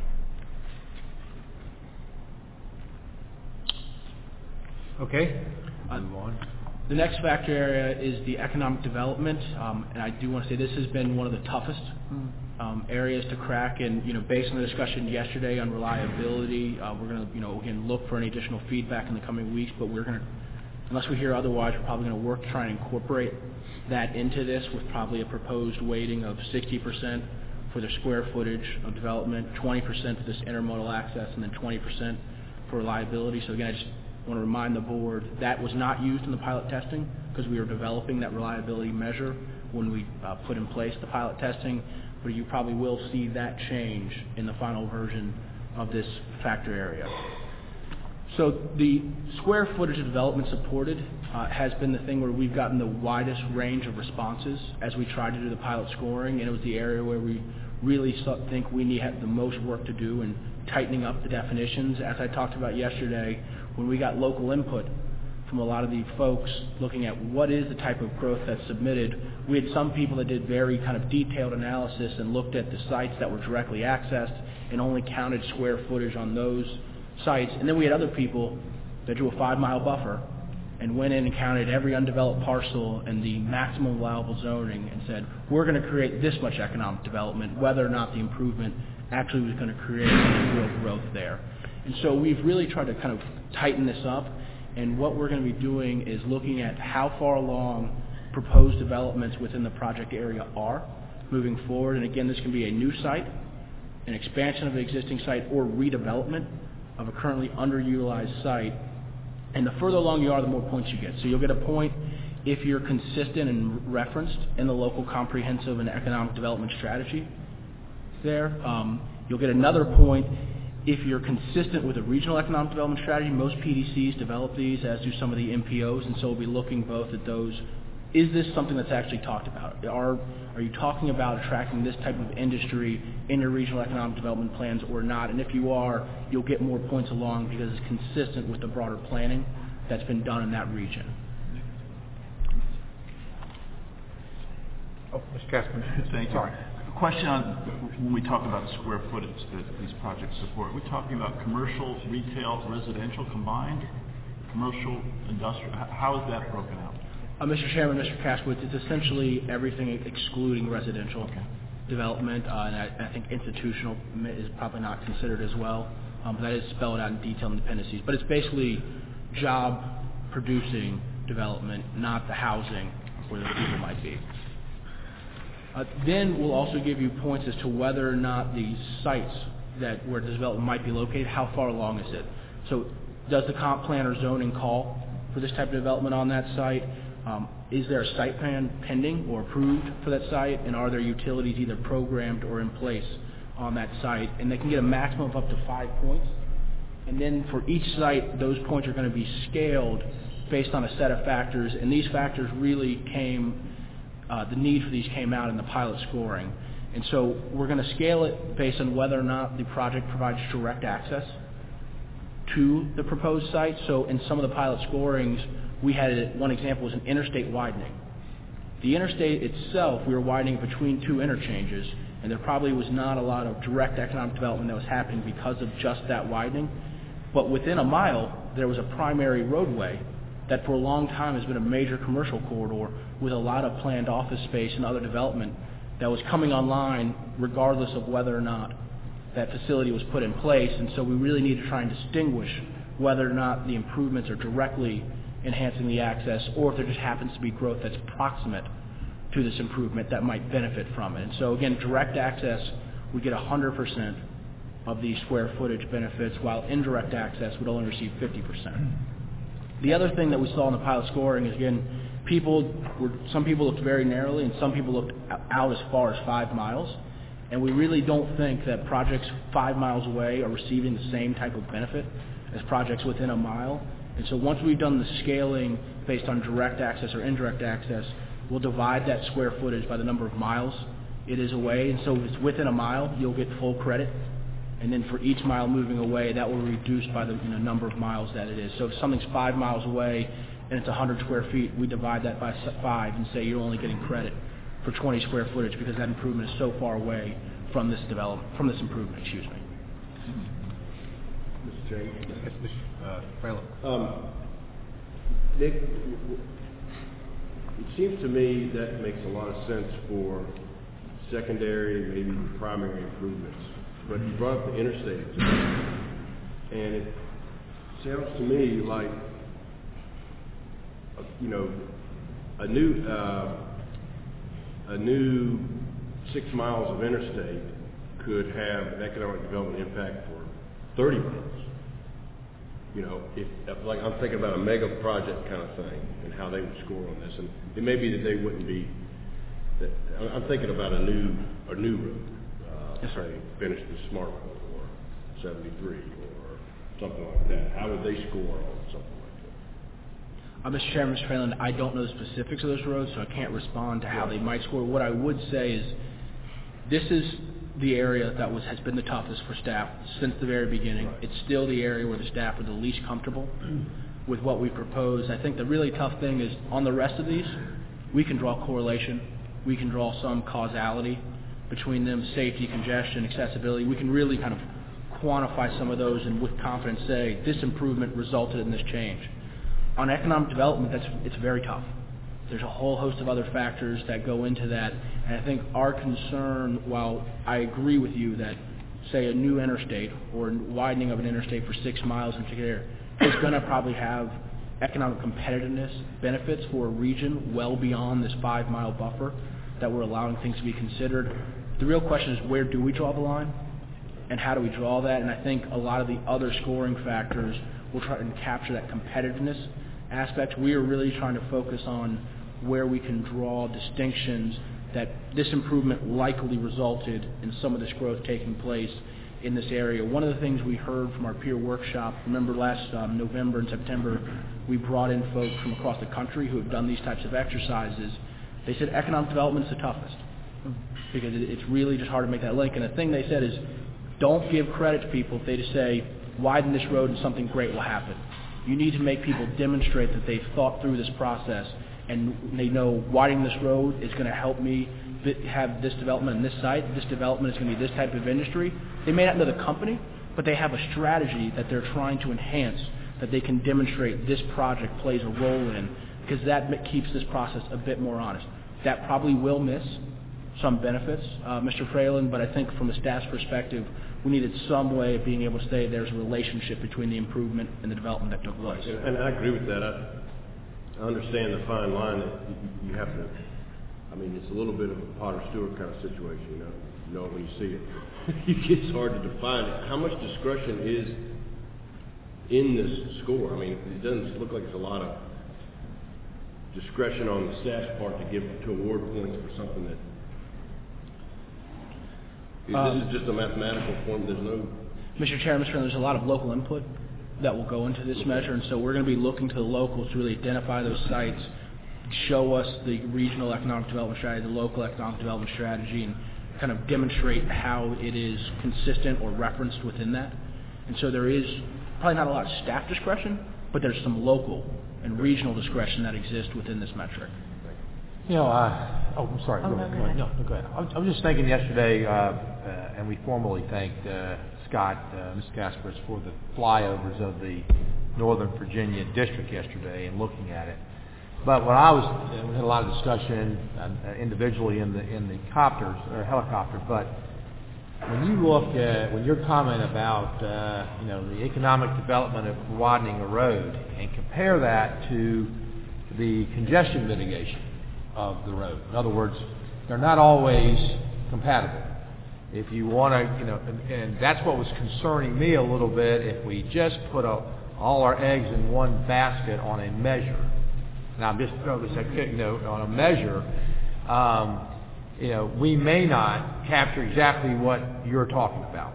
In other words, that, you know, look, uh, yes, we want to widen this, we want to connect A to B, but if we don't generate economic development or opportunities between A to B, you know, have we really accomplished what we're doing? So I, um, uh, in, in your comments, you're right. If you put a, you know, a mega site in and it, it, it, you know, you improve the interstate for three or four miles, you probably draw from 30, 40 miles away. I mean, in terms of that. So I just uh, point out that a lot of these tools, and I, I'm not suggesting there shouldn't be emphasis, but um, to score one well in one may not help you score well in another. Is all in, in that regard. So I think it gets back to what is we want to build the roads for, uh, and, uh, um, and and I think most of the time it's just more than one measure. I'm not downplaying. Please, I'm not like Mr. Grosjean. I'm not downplaying. I think, I mean, you can certainly see the congestion issues in, in Northern Virginia, no doubt. But I just I just caution that uh, um, that uh, when we do one thing to the mutual exclusion of others, it may not be the results that we want. And, and uh, Mr. President, we mentioned a little bit earlier um, what we're going to do after this uh, presentation um, and uh, work uh, next month. You will actually be adopting the. Uh, just make clear again, that's not the final. I think uh, what we'll do is when we get actual projects to score, we're going to have a workshop, and we can sit down and actually see what these things do instead of having uh, these discussions. And I, I'm not, not instead of, in, in addition to having these discussions, because I think that's when we can really see how these measures are going to impact and did we get it. So just throw that comment out uh, as to. I think the real value will be when we score these and see how we compare. Ms. Valentine, you had something you want to talk about. Um, I yes, thank you. In our work session in Lynchburg, one of the concerns that came up about square footage was expansion versus new development. Because sometimes with expansion, because you have a, an existing business, they have the cafeteria, the boardroom, the, they have a lot of the infrastructure in place, but an expansion can actually create a large number of jobs. And so they may not be able to compete fairly if we're just looking at square footage. And I just didn't know if that had been considered enough. Uh, Mr. Chairman, that is one of the things we really struggled with on this metric is again we needed something we thought to scale it by since we'll be dividing by the cost to make sure there's no biases between small, large, or medium-sized projects. And everywhere we went, we kind of we really talked to people. Should we be using jobs? Should we be using square footage? Uh, should we be using you know the uh, expected private investment? and we basically could not, there was no consensus statewide, and in many areas they said, well, you tell us. We're not sure what it should be. We, we kind of defer to you all. And so we, the kind of, we did look at jobs, which was going to be a way of doing that, mm-hmm. kind of taking into account the fact that in some instances square footage might not be the best proxy for what's taking place, and there's that change there. But we just couldn't come up with a way where, particularly when you have a site that's going to come online and has not yet, or is earlier in the development process, we can't quantify what the jobs are, and we didn't want to end up in a place where we had to put a burden on the local government where they had to actually have a company in hand who would tell them a number of jobs before we would be willing to count that as an economic benefit. So I think one of the, we, we did not resolve that issue, but I think one of the things that we can look at doing in the future is maybe we can put an other column in the kind of uh, information that localities provide to us, because as the Secretary said, this is the tool for the board. You're not required to score it down there, so maybe we can kind of have, you know, other comments you'd like to provide to the board for consideration. They can say, this is, you know, there's some, a lot of expansion here. We expect a high number of jobs even though our square footage is low, or other things of that nature, so we can provide that to you all um, as we move forward, but we couldn't figure out a way to work that into the overall scoring process just because it's, it proved to be too difficult to quantify jobs. And that's a really good point uh, because, uh, you know, again, um, you make the decision and you get the score. You're not going to say, "Well, I think that's better. I'm going to send it back to score." You make a comment, and the law just says, "Tell us why you chose to do this."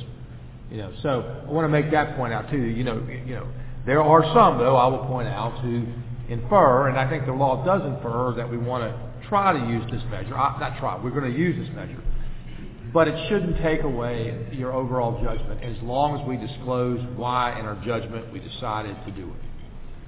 That's fully what the intent is. Okay, Well, I appreciate the clarification, but I just thought it was a very interesting Mm-hmm. point when we're trying to determine the impact. Oh, Ms. Dixon. I mean, Ms. Whitworth, excuse me. Sorry. Um, I recall yesterday your preceding comments talking about don't try to draw conclusions of how this scoring uh, will or might affect various classes. Uh, and I understand now why you, made those statements because I, did do a little analysis of uh, of the five categories uh, more specifically looking at the rural areas of C and D categories. Um, and to no surprise, I guess, uh, the C and D categories pervasively dominated the bottom 10 samples that you used. Now, uh, I don't know what the C and D categories did in the lower half versus the upper half. But I do think that we need, as we look at making those independent decisions that the Secretary talked about, we do need to understand that as, as much as we're trying to make this not a biased matrix, it is biased. It has to be because of the very nature uh, of the things we're measuring. For instance, uh, in, in congestion, there are only two that are C and D that are in the top 10. And safety, there are only there's six. In, in accessibility, there's zero. Um, in economic development, there are five, and in environmental, there are six. But if you, I mean, there are three. But if you look on the bottom 10, those numbers are, are vastly larger. And there are all these are projects that have been done, approved, and I suspect in those areas are very important projects to those specific areas. So this is the danger of trying to weigh importance with a mathematical uh, matrix that we're required to do. My point is, we need to keep this in mind as these new new projects come forward. Uh, there will be a need for for for advocates around the table to explain why, if, this project uh, doesn't score well, it's an important project to those districts that, we represent. Well, point out, I think that's why 1887 came in. Half the monies go directly now to the districts. They're only competing within the district. And I suspect that this board at the state level are going to really be charged with those major projects, you know, that connect regions. I'm not saying that's the case, but I think that's the way things are going to come down. And that was the reason why we wanted to make sure monies went right to districts. They're only competing. So, so yes, think, at the end of the day, House Bill 2 on a statewide basis only impacts 27.5% of all the construction monies each year. Because 45% go right to, for state of good repair to the districts, and the other 27.5% goes to the districts. So I want to just, you, know, you got to keep putting that in context. I mean, we're talking about less than 30% of the money, which probably is going to be, you know, these bigger projects are going to score pretty daggone high, I would guess. And, and, and, and we are charged with a statewide connectivity. I'm not suggesting that right now, but that's probably the way they're going to ca- fall down. We're going to need two, three, four hundred million dollars at a pop for some of these larger projects. So, and I think that's key. That is still our job. Our job is not to fund just every project in every district.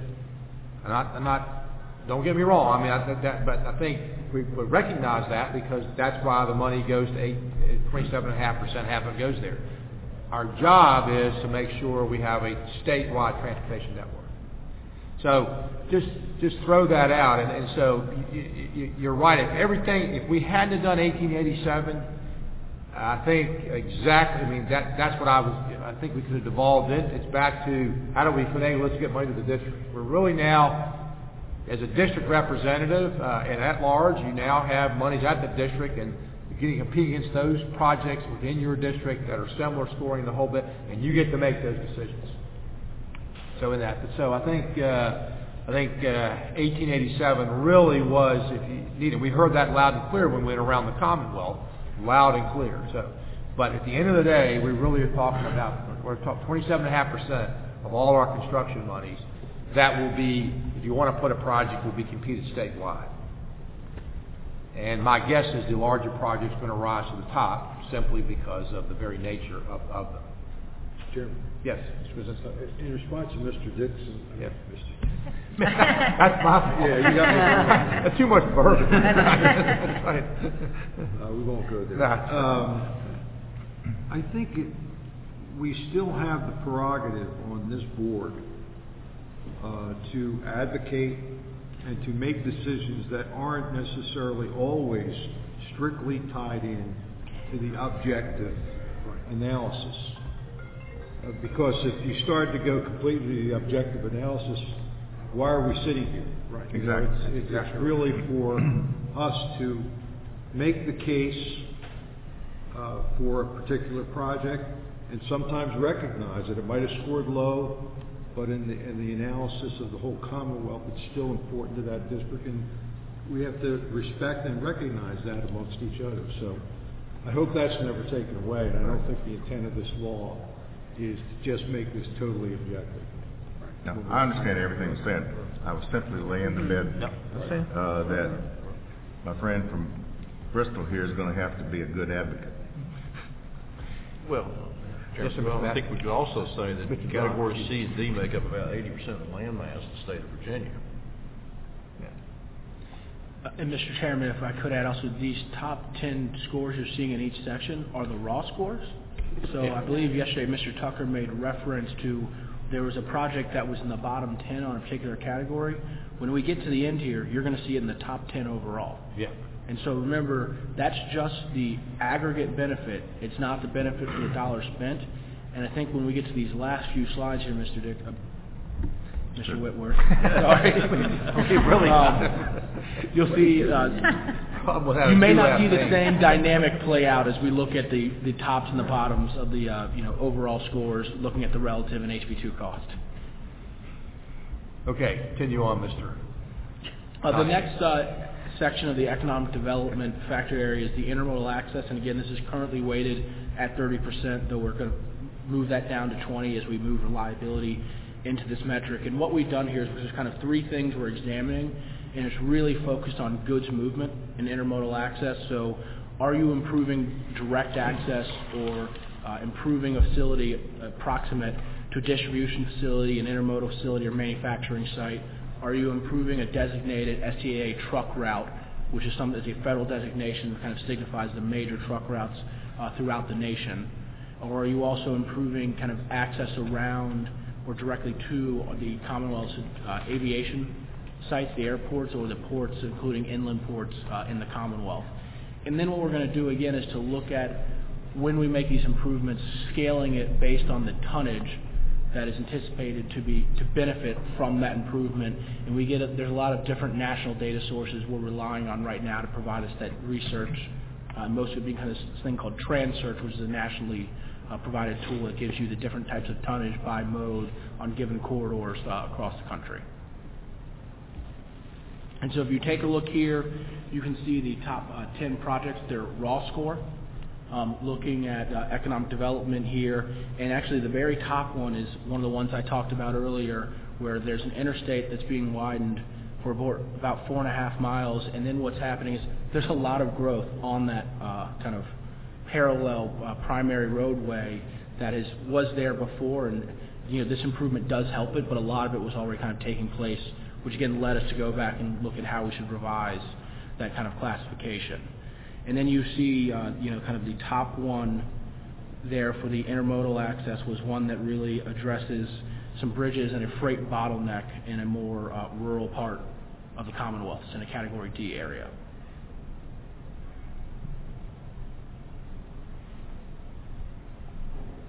Uh, moving on to the next. Yes, Mr. Brown. So are you saying that the score here on the top this number, project number eleven, led you to change how we did things, so this is, this is no longer the top project? No, no, we, we changed it, and this is still the top project. Okay. Um, it was, so right now, again, remember how everything is relative yesterday, so if you see some of these other scores, that fifty-two below it, prior to that modification, I believe was something closer to a twenty or twenty-five, and, uh, Mr. Tucker, if he was here, could give you the exact number, I'm kind of pulling it out of thin air, but that's generally what was happening. And if you look over at the, the next slide, you see a lot of projects, and again, some of these scored better in some of the other categories, but they didn't, they just didn't do very much either for goods movement or, you know, nearby economic development. As we talked about in the kind of the summary slides, there's projects, there's no project that scored really high in all categories. Most projects did really well in one to two, and the, the ones that scored really high got about three, but no one did well in every category area, and we just had some projects in this 38 that did very little to facilitate new or expanded economic growth or goods movement. Uh, so some of the challenges that we have here is again just really quantifying this, our lack of ability to draw the causation between the improvement and the you know economic growth that's coming in. There's also going to have to be a very very strong quality assurance, quality control um, process in this. Right now we had kind of district staff provide us this information, and those aren't even like the local staff who in the future might provide this. So even when we used our own staff, we had kind of people who were trying to say, oh no, count this extra growth, this is really going to happen. And we suspect that when we receive applications from MPOs, PDCs, and local governments, that that issue is going to become more uh, pervasive. And so we're just going to keep working with them to make sure that only you know growth that's benefiting from this develop uh, improvement is considered. One of the other issues that we've run into is there are some projects that may be proximate to a fair amount of new economic development but have almost no impact on that. And the example I would give you is there was a park and ride lot that was considered uh, in the pilot scoring that did relatively well under economic development. I went around and asked every member of the HB2 team, did you think this park and ride lot had any role in the economic development happening within these you know, few miles near it? And the unanimous response was no, it did not. And so we need to go back and kind of make sure that certain types of projects, particularly park and ride lots, like those do a lot for congestion. Um, they can help with accessibility. We, as staff, do not believe they have an impact on economic development nearby. We just think in this one it was just kind of a fluke of how the process was put in place and one of the lessons learned from our pilot scoring process.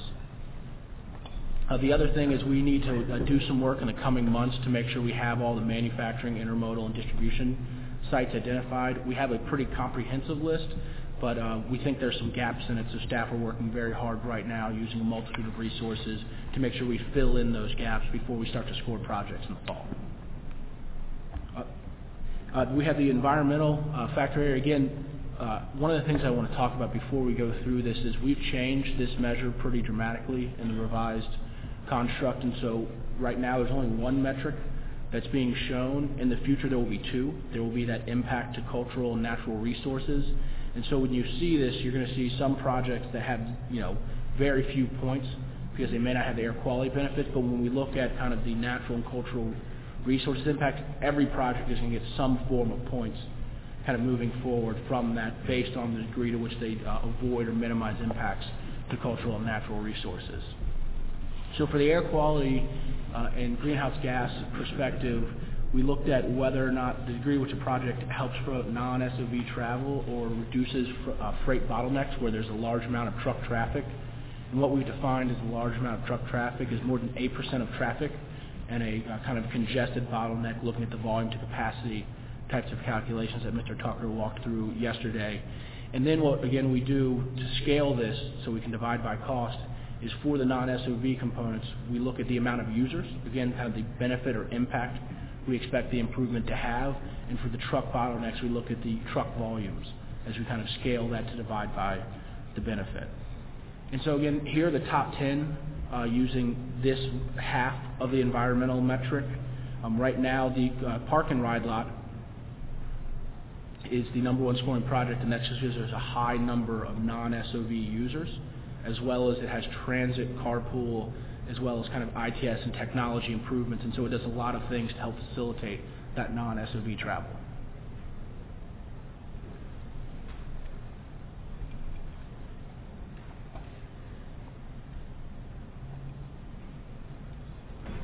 Uh, if you move over to the bottom 10, we have a lot of projects that simply did not address freight bottlenecks or help promote non-SOV travel. Again, I want to stress in the future, you're not going to see a bottom 10 of all zeros when we add in that other measure because all project will be getting points under that other measure. And so I just want to really highlight that for the board, that you're not going to see this type of outcome from the environmental measure score in the future when that other uh, factor is put in there.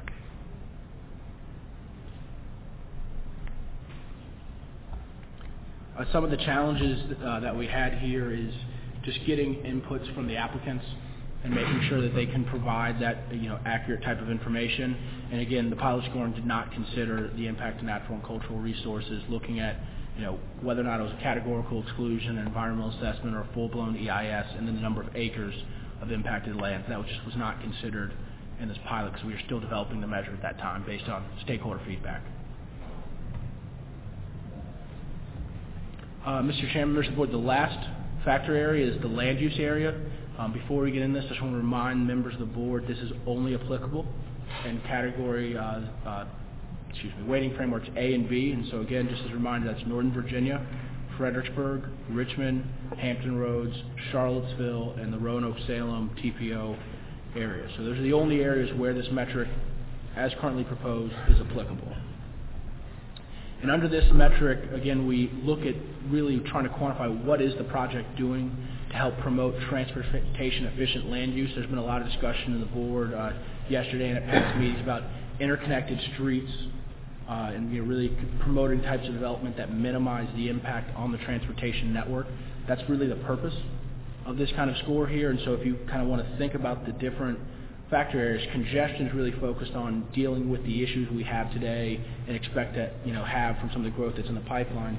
This is about having some of that future growth minimize its impact on the transportation network. So as we're trying to do, reduce congestion, when that future growth comes in, it does, doesn't just undo what we did with our congestion reducing investments. Mr. Chairman? Yes, Mr. Phillips. I'm really interested in this grid network thing, as you know. If you look at page 33 of the implementation policy guide, it says, is the project consistent with, does the project support traditional neighborhood development design components as defined in section 15.22223.1? Is, I haven't looked that up yet, I I will, but, um... I have no doubt. Does that, does that, is that where we're getting at that factor? Mr. Chairman, Mr. Friend, there's several ways where we're getting at that factor. That is, I think, the most direct one. That code reference uh, refers to a section of code that was added in 2007 under House Bill 3202. That is the urban development area Right. section of code that talks about locally designated growth areas that have a mix of uses. Interconnected streets is actually explicitly referenced in that. Um, and so that is really where we're drawing that direct connection. I would also say looking at kind of the regional uh, VMT uh, projections from those long-range plans the regions put together will also quantify that as well as looking at kind of infill development kind of moving forward. Well, Mr. Chairman, the reason,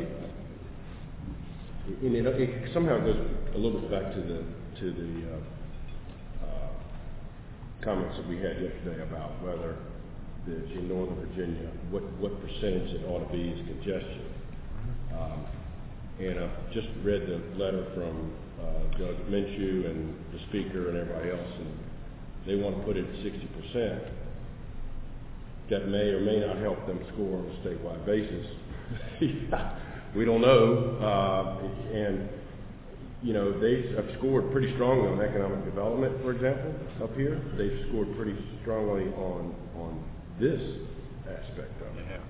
And so, you know, I, I don't know, but one thing I am concerned about is if we just put all our money into congestion relief, it will just push the development further out. And if we don't hold some criteria here for development, we're gonna see another set of cul-de-sacs out here west of, of Dulles. You know, all the land we flew over, and we're gonna be back in the same situation in forty years. And that's the concern I have, if I just strict, I understand that they need congestion. But we also have to plan a little bit. Well, I, I, I was gonna, uh, bring this letter up at the end. uh, but Oh, now okay. since- But now since you've mentioned it, uh, no, no, it's fine, it's okay. Uh, And I, and I, uh, it does, the letter is addressed to me, and it's uh, from uh, Speaker Howell and and seven or eight others uh, uh, uh, it, uh, from this area, and one from Hampton Roads. I think the new uh, House of Transportation, Ron Villanueva, also signed uh, the letter. It employs, it asks the Shelmer Transportation Board to strongly encourage two things. They want to uh, believe uh, in uh, Hampton Roads in Northern Virginia, and specifically this mostly from Northern Virginia. As you mentioned, congestion should be 60%, and uh, I agree with all wholeheartedly a lot of the concerns that you have in that regard. Uh, Although Mr. Dyke and Mr. Garczynski did express opinions to move it up from the 35%, I think we should give consideration to that in that regard. Um, And also the second thing is that, uh, back to the comment that Mr. Whitworth was sort of making that I responded to, is that imploring uh, or strongly recommending the Transportation Board really focus on what they consider are major projects. It's not supposed to be to take care of local roads planning. Um, I, don't, I'm sure I agree with all that, uh, but I want to put out there that the letter, I'll put it in public comment, make sure you all have copies of it, uh, in that, uh, uh, going forward and respect, uh, their, their comments. Um, um, but I think House Bill 1887, again, does address some of those because, as we talked about before, you know, this money's going right to this district and they'll be, uh, even though we ultimately have to approve as a CTB, the district will be making the recommendations on what projects they want. So I did want to, I'm glad you brought it up. I was going to bring that up. I'll make sure it gets in public comment.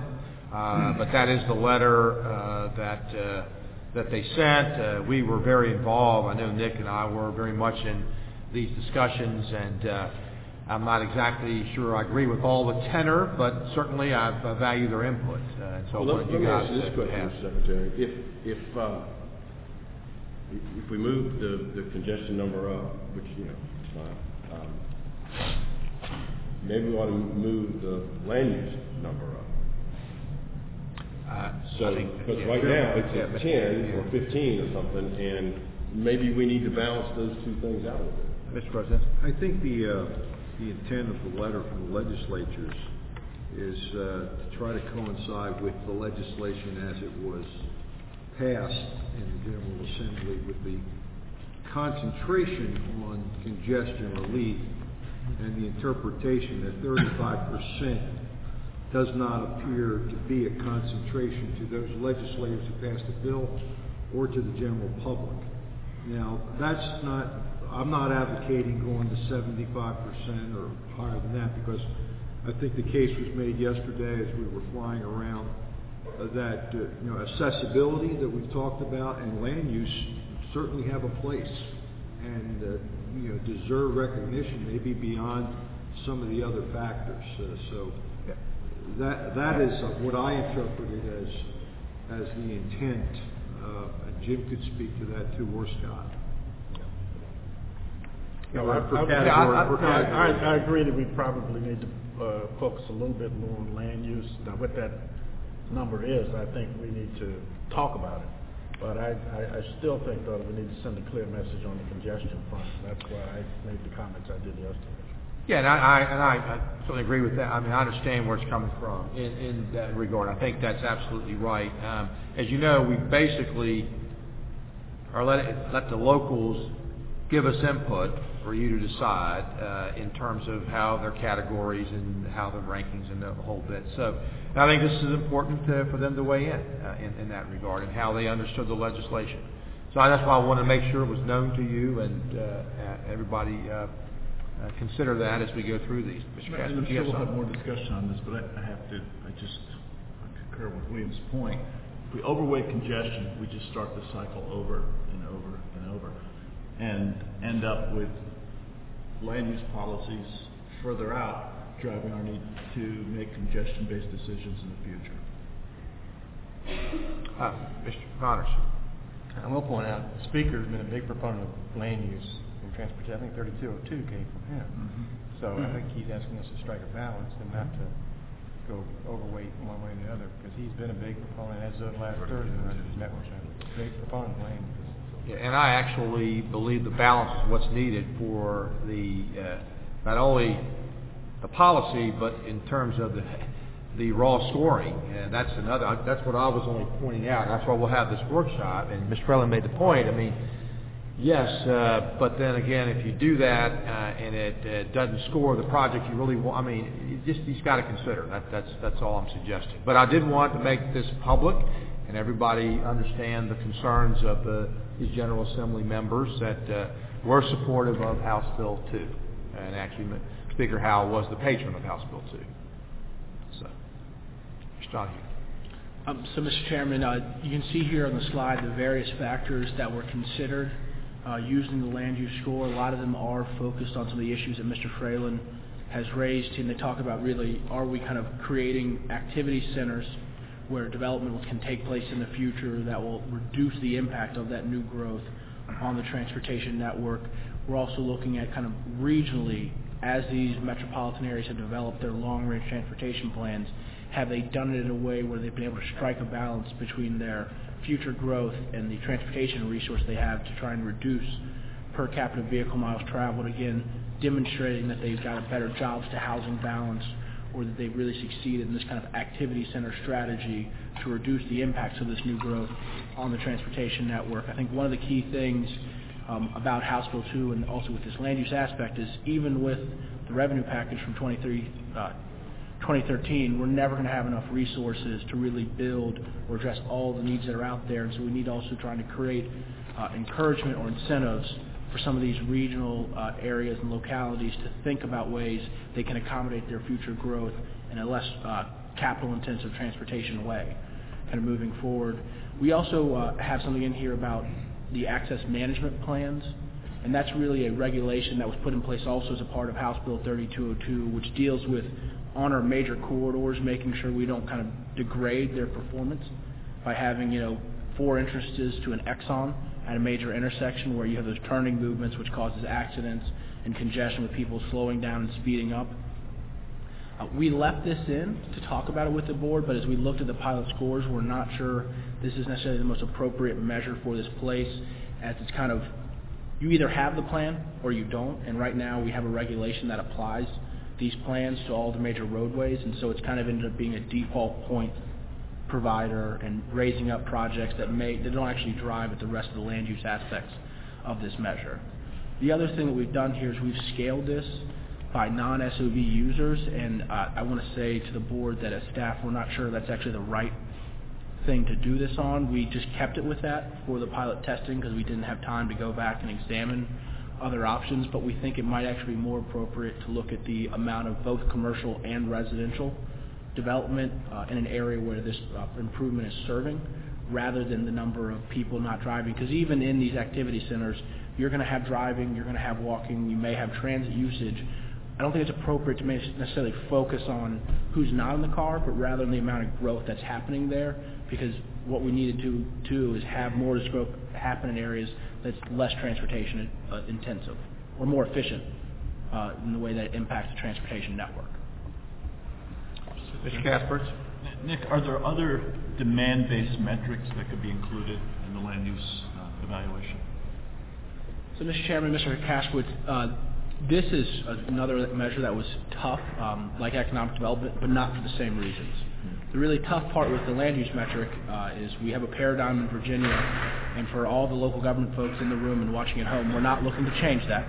Um, but where the state controls the vast majority of transportation investments and the local governments are solely responsible for the land development patterns that the transportation network is supposed to be serving. And so we, we've been trying to come up with ways to kind of create those types of incentives moving forward. And we think the metrics that are there are some, maybe some of the better ones that we have. Uh, I'm sure there, there may be some other ones we can come up with in the coming months, but we don't have any other, other ones today that we would recommend to the board. We really think focusing on having that kind of uh, walkable mixed use or denser types of development where appropriate um, is the right type of thing to include. And again, it's not appropriate in all places. It's really in certain nodes that are well served by transportation access, both transit and highways. Ms. Valentine? Thank you. I just want to make sure I understand what you said about the access management plans. Is, do most of our major quarters have one, have an access management plan? Uh, Mr. Chairman, Ms. Allen, they, they don't all necessarily have individualized plans that have been developed through a discrete planning process. Some of them, like 29, do have more detailed plans, but uh, the commissioner actually has what's known as access management regulations that currently apply to all interstates, principal arterials, and I believe minor arterials throughout the Commonwealth. And so by virtue of that regulation, they're all subject to a plan restriction. It's just some are personalized and some are not. They're just default under that regulation. So it kind of ended up being points everyone got, whether or not the project was otherwise driving towards the outcome this factor area is supposed to look at. Okay. One one more, before we leave land use. Um, I, I understand that VDOT, uh, gets a crack, when, a- when, a- when a locality passes a comprehensive plan, VDOT gets a crack to look at it and comment, I guess, on it. That's correct. Um, and with this new, uh, formula, I think it's the first time that land use is gonna be rewarded or penalized. I mean, it's, I mean, the way we awarded projects before, it was kind of looked at, but I mean, it's gonna be actually analyzed under this bill, which is a good thing. And it seems to me that VDOT would do, uh, uh, localities a service when they look at those plans and not give them a cursory review, but actually say, if, if you pass this plan, it's not, it's gonna hurt you in House Bill two. When- you, you know, give an analysis of those comprehensive plans and how they're gonna work with this new process, because all of a sudden, they really matter. They do, and And uh, they should it's not be. compliant with it, if they change their mind later, they're gonna score really poorly on this. Well, I think this is the first time, I think with this, that there's actually some teeth into the V-Trans process about uh, land use planning and stuff, because you're right. And I think that's really some of the inherent uh, uh, positive things about House Bill 2, not only them, but I I was at public hearings and heard from our VDOT engineers, well, that's not going to score well under House Bill 2, we can do it this way. And that's, I think that's exactly the, what we're looking for long term. It will change habits. I mean, yeah, and maybe some, uh, we'll have to take a look at how it does, but I mean, that, that's the intent, is to really tie together. And we didn't show it here, but if we, we did it every of the transportation, uh, board meeting hearings, the circle, it now ties together V-Trans, allocating the money and spending the money under 1887. In other words, they are interconnected. And uh, if you want your project to do well, you, you need to figure out how that they are connected. So I agree 100%. Ms. Valentine? Um, are access management plans part of comprehensive plans? The, the, the comprehensive plans typically, they have a transportation element, uh, that will, will guide the county in terms of where they want various types of, of development to occur and what types of transportation improvements are needed. One of the challenges, as I'm hearing this in Virginia, is that the typical land use pattern in Virginia is what I call strip zoning, commercial zoning along your primary and your other major arterial corridors. And this is, you see this phenomenon all over Virginia where it's uh, US route whatever, you'll see these uh, uh, strip zoning 600 feet, 1,000 feet off the center line of the roadway. And it, provides, uh, it, makes it significantly difficult to manage that, that arterial road as the commercial development occurs. So some of the areas are really beginning to try to cluster land use northern Virginia, uh, some areas, parts of Richmond, even parts of Hampton Roads and, and the Roanoke area. But that, that continues to be the challenge. When we talk about access management, um, if a person owns a piece of land along a primary highway and it's not limited access, ultimately they're going to get a commercial entrance. How that gets configured, we have some some uh, uh, control, but in the end, we can't say you cannot have an entrance onto this roadway if if that is your piece of land. Um, we ultimately what happens it goes through an exception process and the like. So by going all the way back to the comprehensive plan and really reinforcing the idea of of integrating the land use and the transportation system, it can, it can really help us and relieve some of the issues that we have today along our, our uh, primary corridors. because, you know, in many ways it's protecting the assets that we currently have. And that's something that regardless if you're an A, B, C, or D, you know, working, trying to perhaps em- emphasize that or reinforce it in comprehensive plans because, you know, in the long run it keeps us from creating, you know, the cul-de-sacs and just expanding all of this development. And, and li- linear commercial development is the most, uh, again, most challenging for us because of the, it's, it's clobbering the, the arterial system. Yeah, may I make Yes, comment? Mr. Feller. Because I agree with uh, Ms. Valentine, and I think that I've used cul-de-sac too much because there's nothing inherently necessary. Like, here, we're not going to outlaw cul-de-sacs, okay? But what, the point is, is there has to be more than one access point for a hundred house development.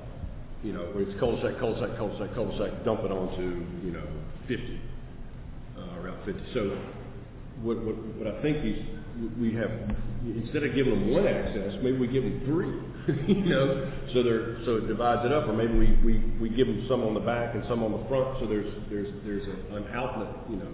And I assume that's what we're talking about when we look at those companies. Yeah, parallel road networks or interconnectivity between uh, compatible development types, and, and frankly, the other part is putting compatible development types next to each other, not putting commercial next to residential that then sort of forces, well, we can't make this physical connection because now commercial traffic will drive through the residential neighborhood. Right. It's, it's that, that interaction and, and the parallel street concept and, and multiple access points and alternative access points can, can provide um, a two-lane highway with very few access points can carry considerable volumes of traffic. Um, but when you start adding these entrances onto it, um, it gets it gets worn down pretty quickly. So um, again, land use patterns. I think that this is a this is an area where land use is controlled by local government, but we're responsible for the highway system, and there's this there's a, there's a, there's a difficulty there. And again, my entire career, it's been a difficult um, balance. If you look at, when we flew over yesterday, the problem is there's not a lot of room for parallel road networks up here. And you, you- can look, they're, they're all, you'd have to cut through housing development after housing development to put the parallel road system in place. That's one of the challenges faced up here. And the point that if that's continued, that'll continue to be because you only have a very few major routes. And then we go to widen them, it causes lots of problems because they're taking homes and different things. So it's a difficult difficult problem. Uh, but it, it was very evident yesterday flying over, putting in parallel roads. There's not a lot of opportunity for it up here, and without destroying many, many homes. Mr. Whitworth. Uh, I certainly agree that the critical issue right here in this uh, metropolitan area is, is, is uh, congestion, and we need to address it. And, but I do think that this is the first opportunity that we've had to address an issue that has led to the present crisis, and that is inappropriate land use. So I would, I would certainly be uh, comfortable and encourage some incremental value on land use uh, because uh, this is the thing that created the problem that we're having now to fix.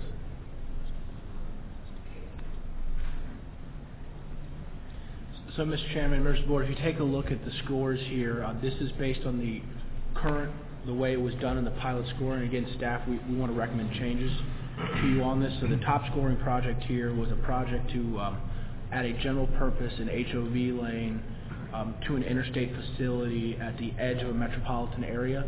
Um, it mostly scored the highest because it had an access management plan and a high number of SOV users. Um, it did not actually get points to a lot of the kind of land development aspects there. So that's again why staff are kind of going to be recommending to the board that we remove that access management component and then consider what what are the what should we be scaling by?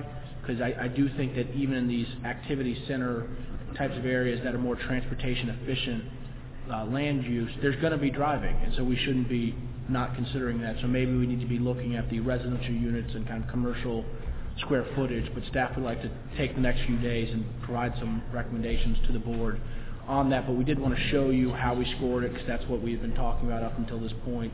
But we did see some deficiencies in the scoring through the pilot testing.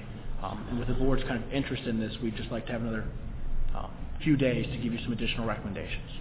Mr. Johnny, we have about 20 minutes for public comment, so I'd like to get to the scoring if you could, uh, uh, because we probably need to wrap this up before that and come back in, instead of having you come back up again, so. Yes, sir. So I just, I've jumped through a few slides here, so we're at the scores. These are the raw scores.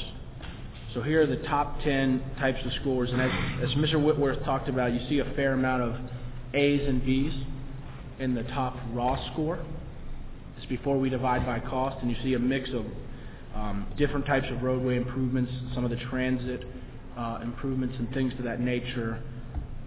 Going to move to the bottom 10, um, and as Mr. Whitworth did note earlier, you see that there's a lot more and D's there. Um, Also, as Mr. Matney said, there, that that does represent a much larger part of the land area of the Commonwealth, so there were there were more C and D projects in this 38 that got evaluated moving forward. And Again, this is just the raw score here.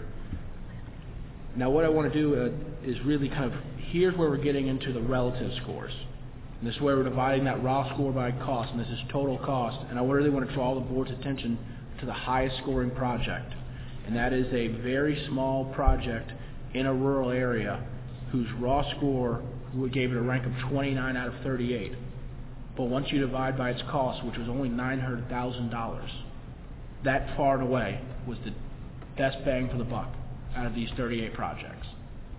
And so as we kind of talked about earlier, the raw scores, you know, the aggregate benefits, but what the law tells us to examine are what are the benefits per dollar spent. And so if you start to look through this, you kind of see a broader mix of area types. So all the weighting frameworks are represented, and it was staff's kind of opinion that there's not more or less of one type versus another. So the number one project is in area type D, and it's a reconstruction, you know, of an intersection. The next project is uh, some expansion buses that again rely on the metro system, which really bumps up their score there, and that's in a category type A. The next one is the commuter lot, also in a category type A. Um, then we move to uh, kind of an improvement to a local road to help uh, improve the flow at an interchange, and that's in a category type D there. And then you know we move to B, uh, C's, and there's a few B's moving down there. Um, for anyone who's in a category type B, I do want to say we had the least number of projects in B, so you're just going to see less B's in that. The B only applies in three areas, and so there just weren't a ton of projects in this 38 within the weighting framework of B.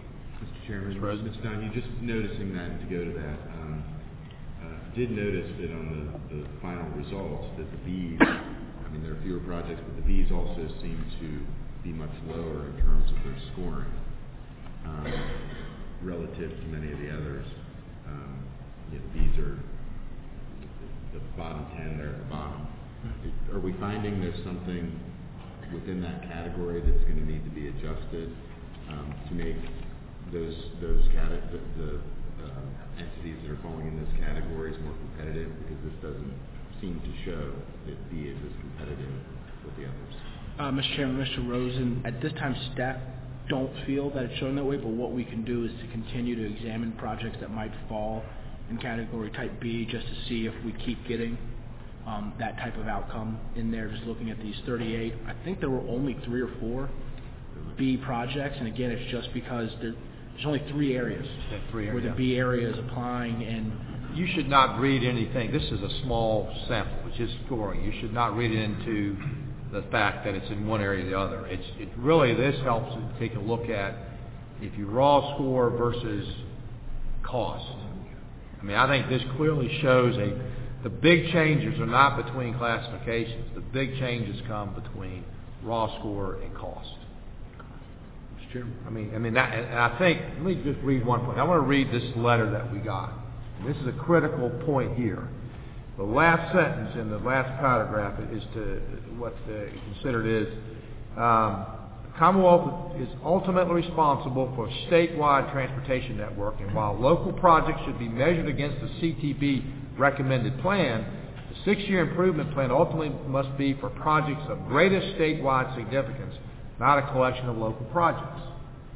Which clearly is saying that the project that scored the highest probably should not be considered at a statewide level. Now, chances are it would be at the district level, but I want to point out to you uh, that I just want to point out, and I'm not suggesting it's right or wrong, but that's where we're being encouraged.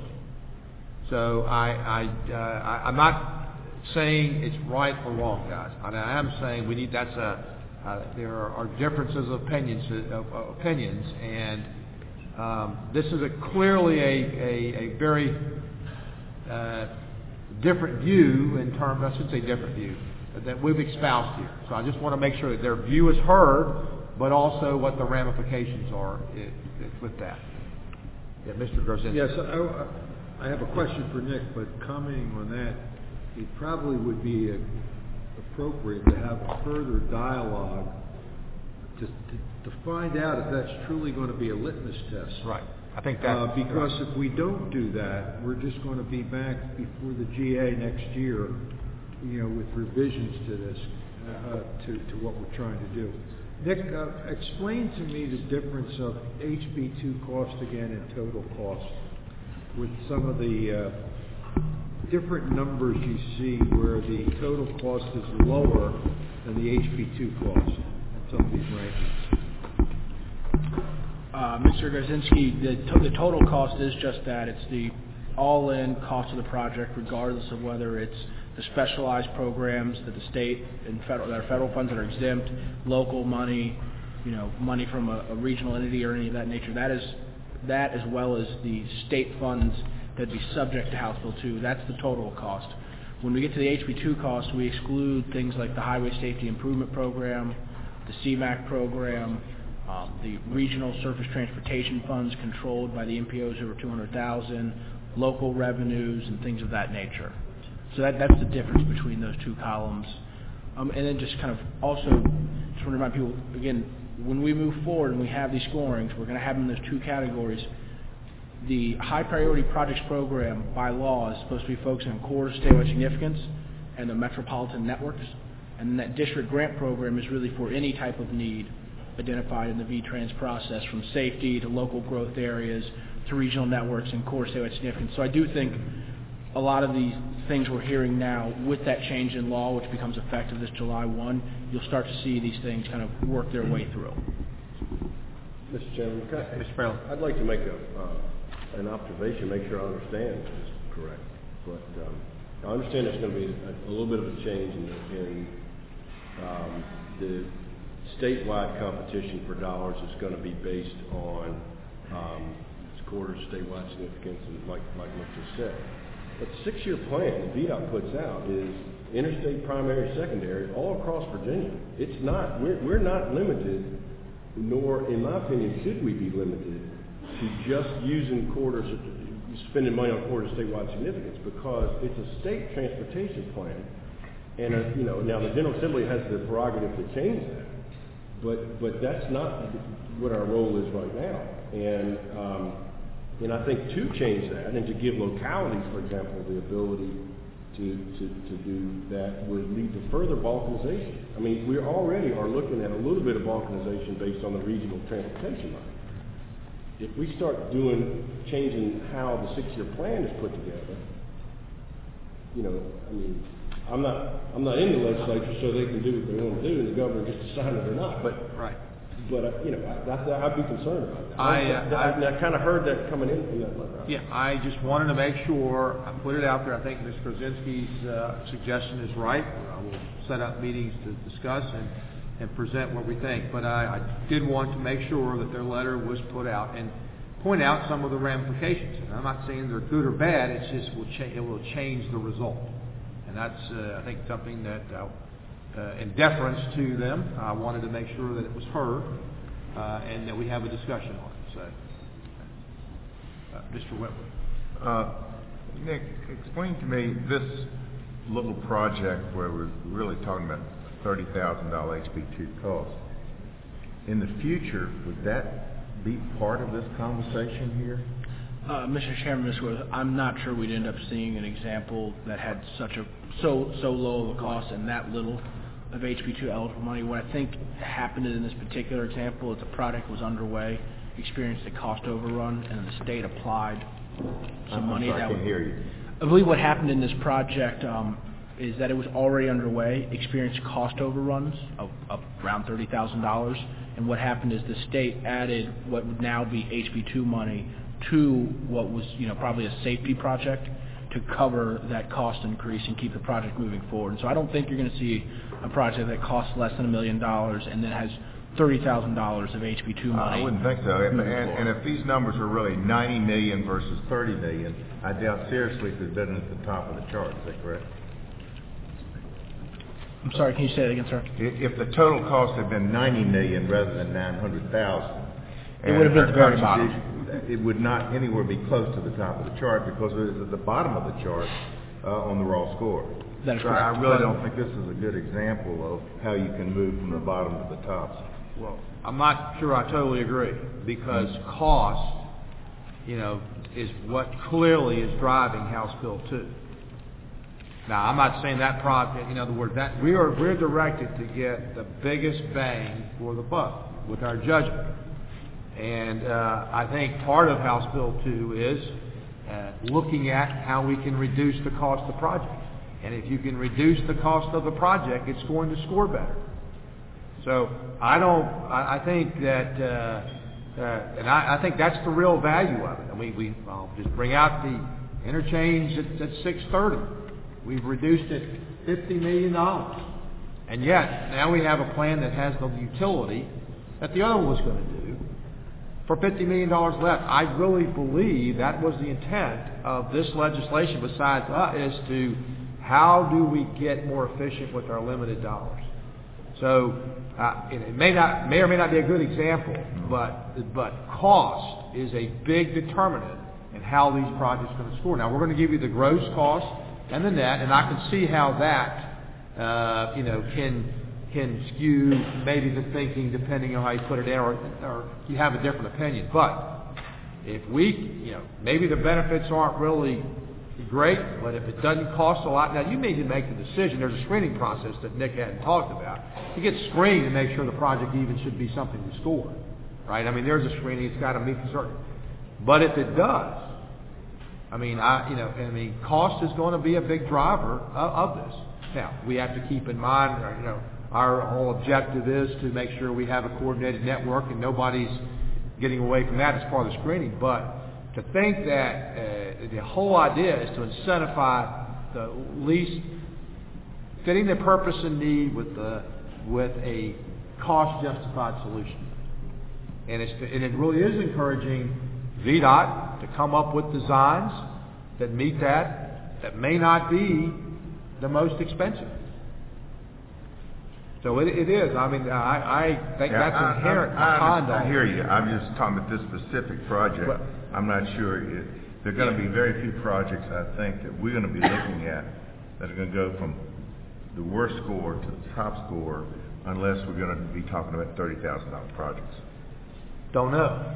Don't, I, could be, could be, but I don't know, uh, because, uh, it's all relative, relative, and, uh, and I do believe there are some, look, we, uh, put in, what is those, uh, the flashing lights, uh, out at, uh, Chevron. Chevron, and, you know, we were gonna, we were gonna straighten the S-curves up, and we've reduced the accidents, uh, almost, uh, in half Significant. significantly by just signing it different. And I think that's part of it, because a big part of House Bill 2 is also technology and driving.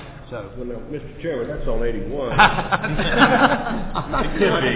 He might, he might have gone to meddling there. No, no, no. No, But I know just- you're right, no, you're right, that, that, that was. that we're encouraged to how we can use traffic management technology. That's a big part of House Bill 2. But we got to, I know we got to. And, and so, Mr. Chairman, I could just to kind of, so I, I think Mr. Whitworth has a, uh, you know, point, we're probably not going to see many projects like this one with a thirty thousand HB2 cost, but if you also look at Project Three, the last one on this slide, that actually was in the bottom ten, and now is in the top ten when you divide by cost. And so it was, you know, thirty-three on raw score, but it's ten once you uh, take that cost into account. So I think the broader point is cost plays a large role in what the overall score is going to be um, there. And just to kind of jump forward to some of the HB2 costs, so you can take a look at what that does as well as we look at this. And on this chart, we have the raw score, the relative score by total cost, and the relative score by HB2 cost. And you can see there are some changes. Um, the top four stay the same, though two and three reshuffle. Um, the first one that changes that is um, then that project I was just referencing, which is 33 and its raw score. When you divide by total cost, it's 10th. Um, but because there was some local funding on this project that paid for about half of its cost, it jumps actually from 10 to number 5 onto that. And again, moving forward, staff don't think that either the relative cost by total score or the relative cost by HB2 score, we don't think you can see either one of those in a vacuum. We think you're going to need to see both of those scores so you can understand its benefit towards its total cost as well as resources we might otherwise be leveraging to help us deliver those projects and bring more local and other non-state resources into some projects we're advancing. Okay, Mr. Rondo, we have more questions, five minutes we have to start. So what I'm going to do, I was hoping we'd finish it, but I don't think we should drop this. I think we should let Mr. we let Mr. uh, Donohue come back after public comment to, to more questions on this. So I'm going to suspend this uh, right now. Um, um, so we can take a few minute break because I don't want to be in deference to the. There's many speakers. I'll, we told them 10 o'clock. So we'll take a um, uh, five minute break. We'll suspend the workshop session now. We're only going to go into formal session to hear public comment, and then I'm going to suspend that and come back here because there's at least one presentation we have to hear before we can vote. So we're going to, uh, Mr. Donnie, if you'll come back and just go back on the slides. We're, we're going to take a five-minute break. At 10 o'clock, we'll go into formal session uh, and go into public comment, and then we'll continue after that. So we're in suspension right now.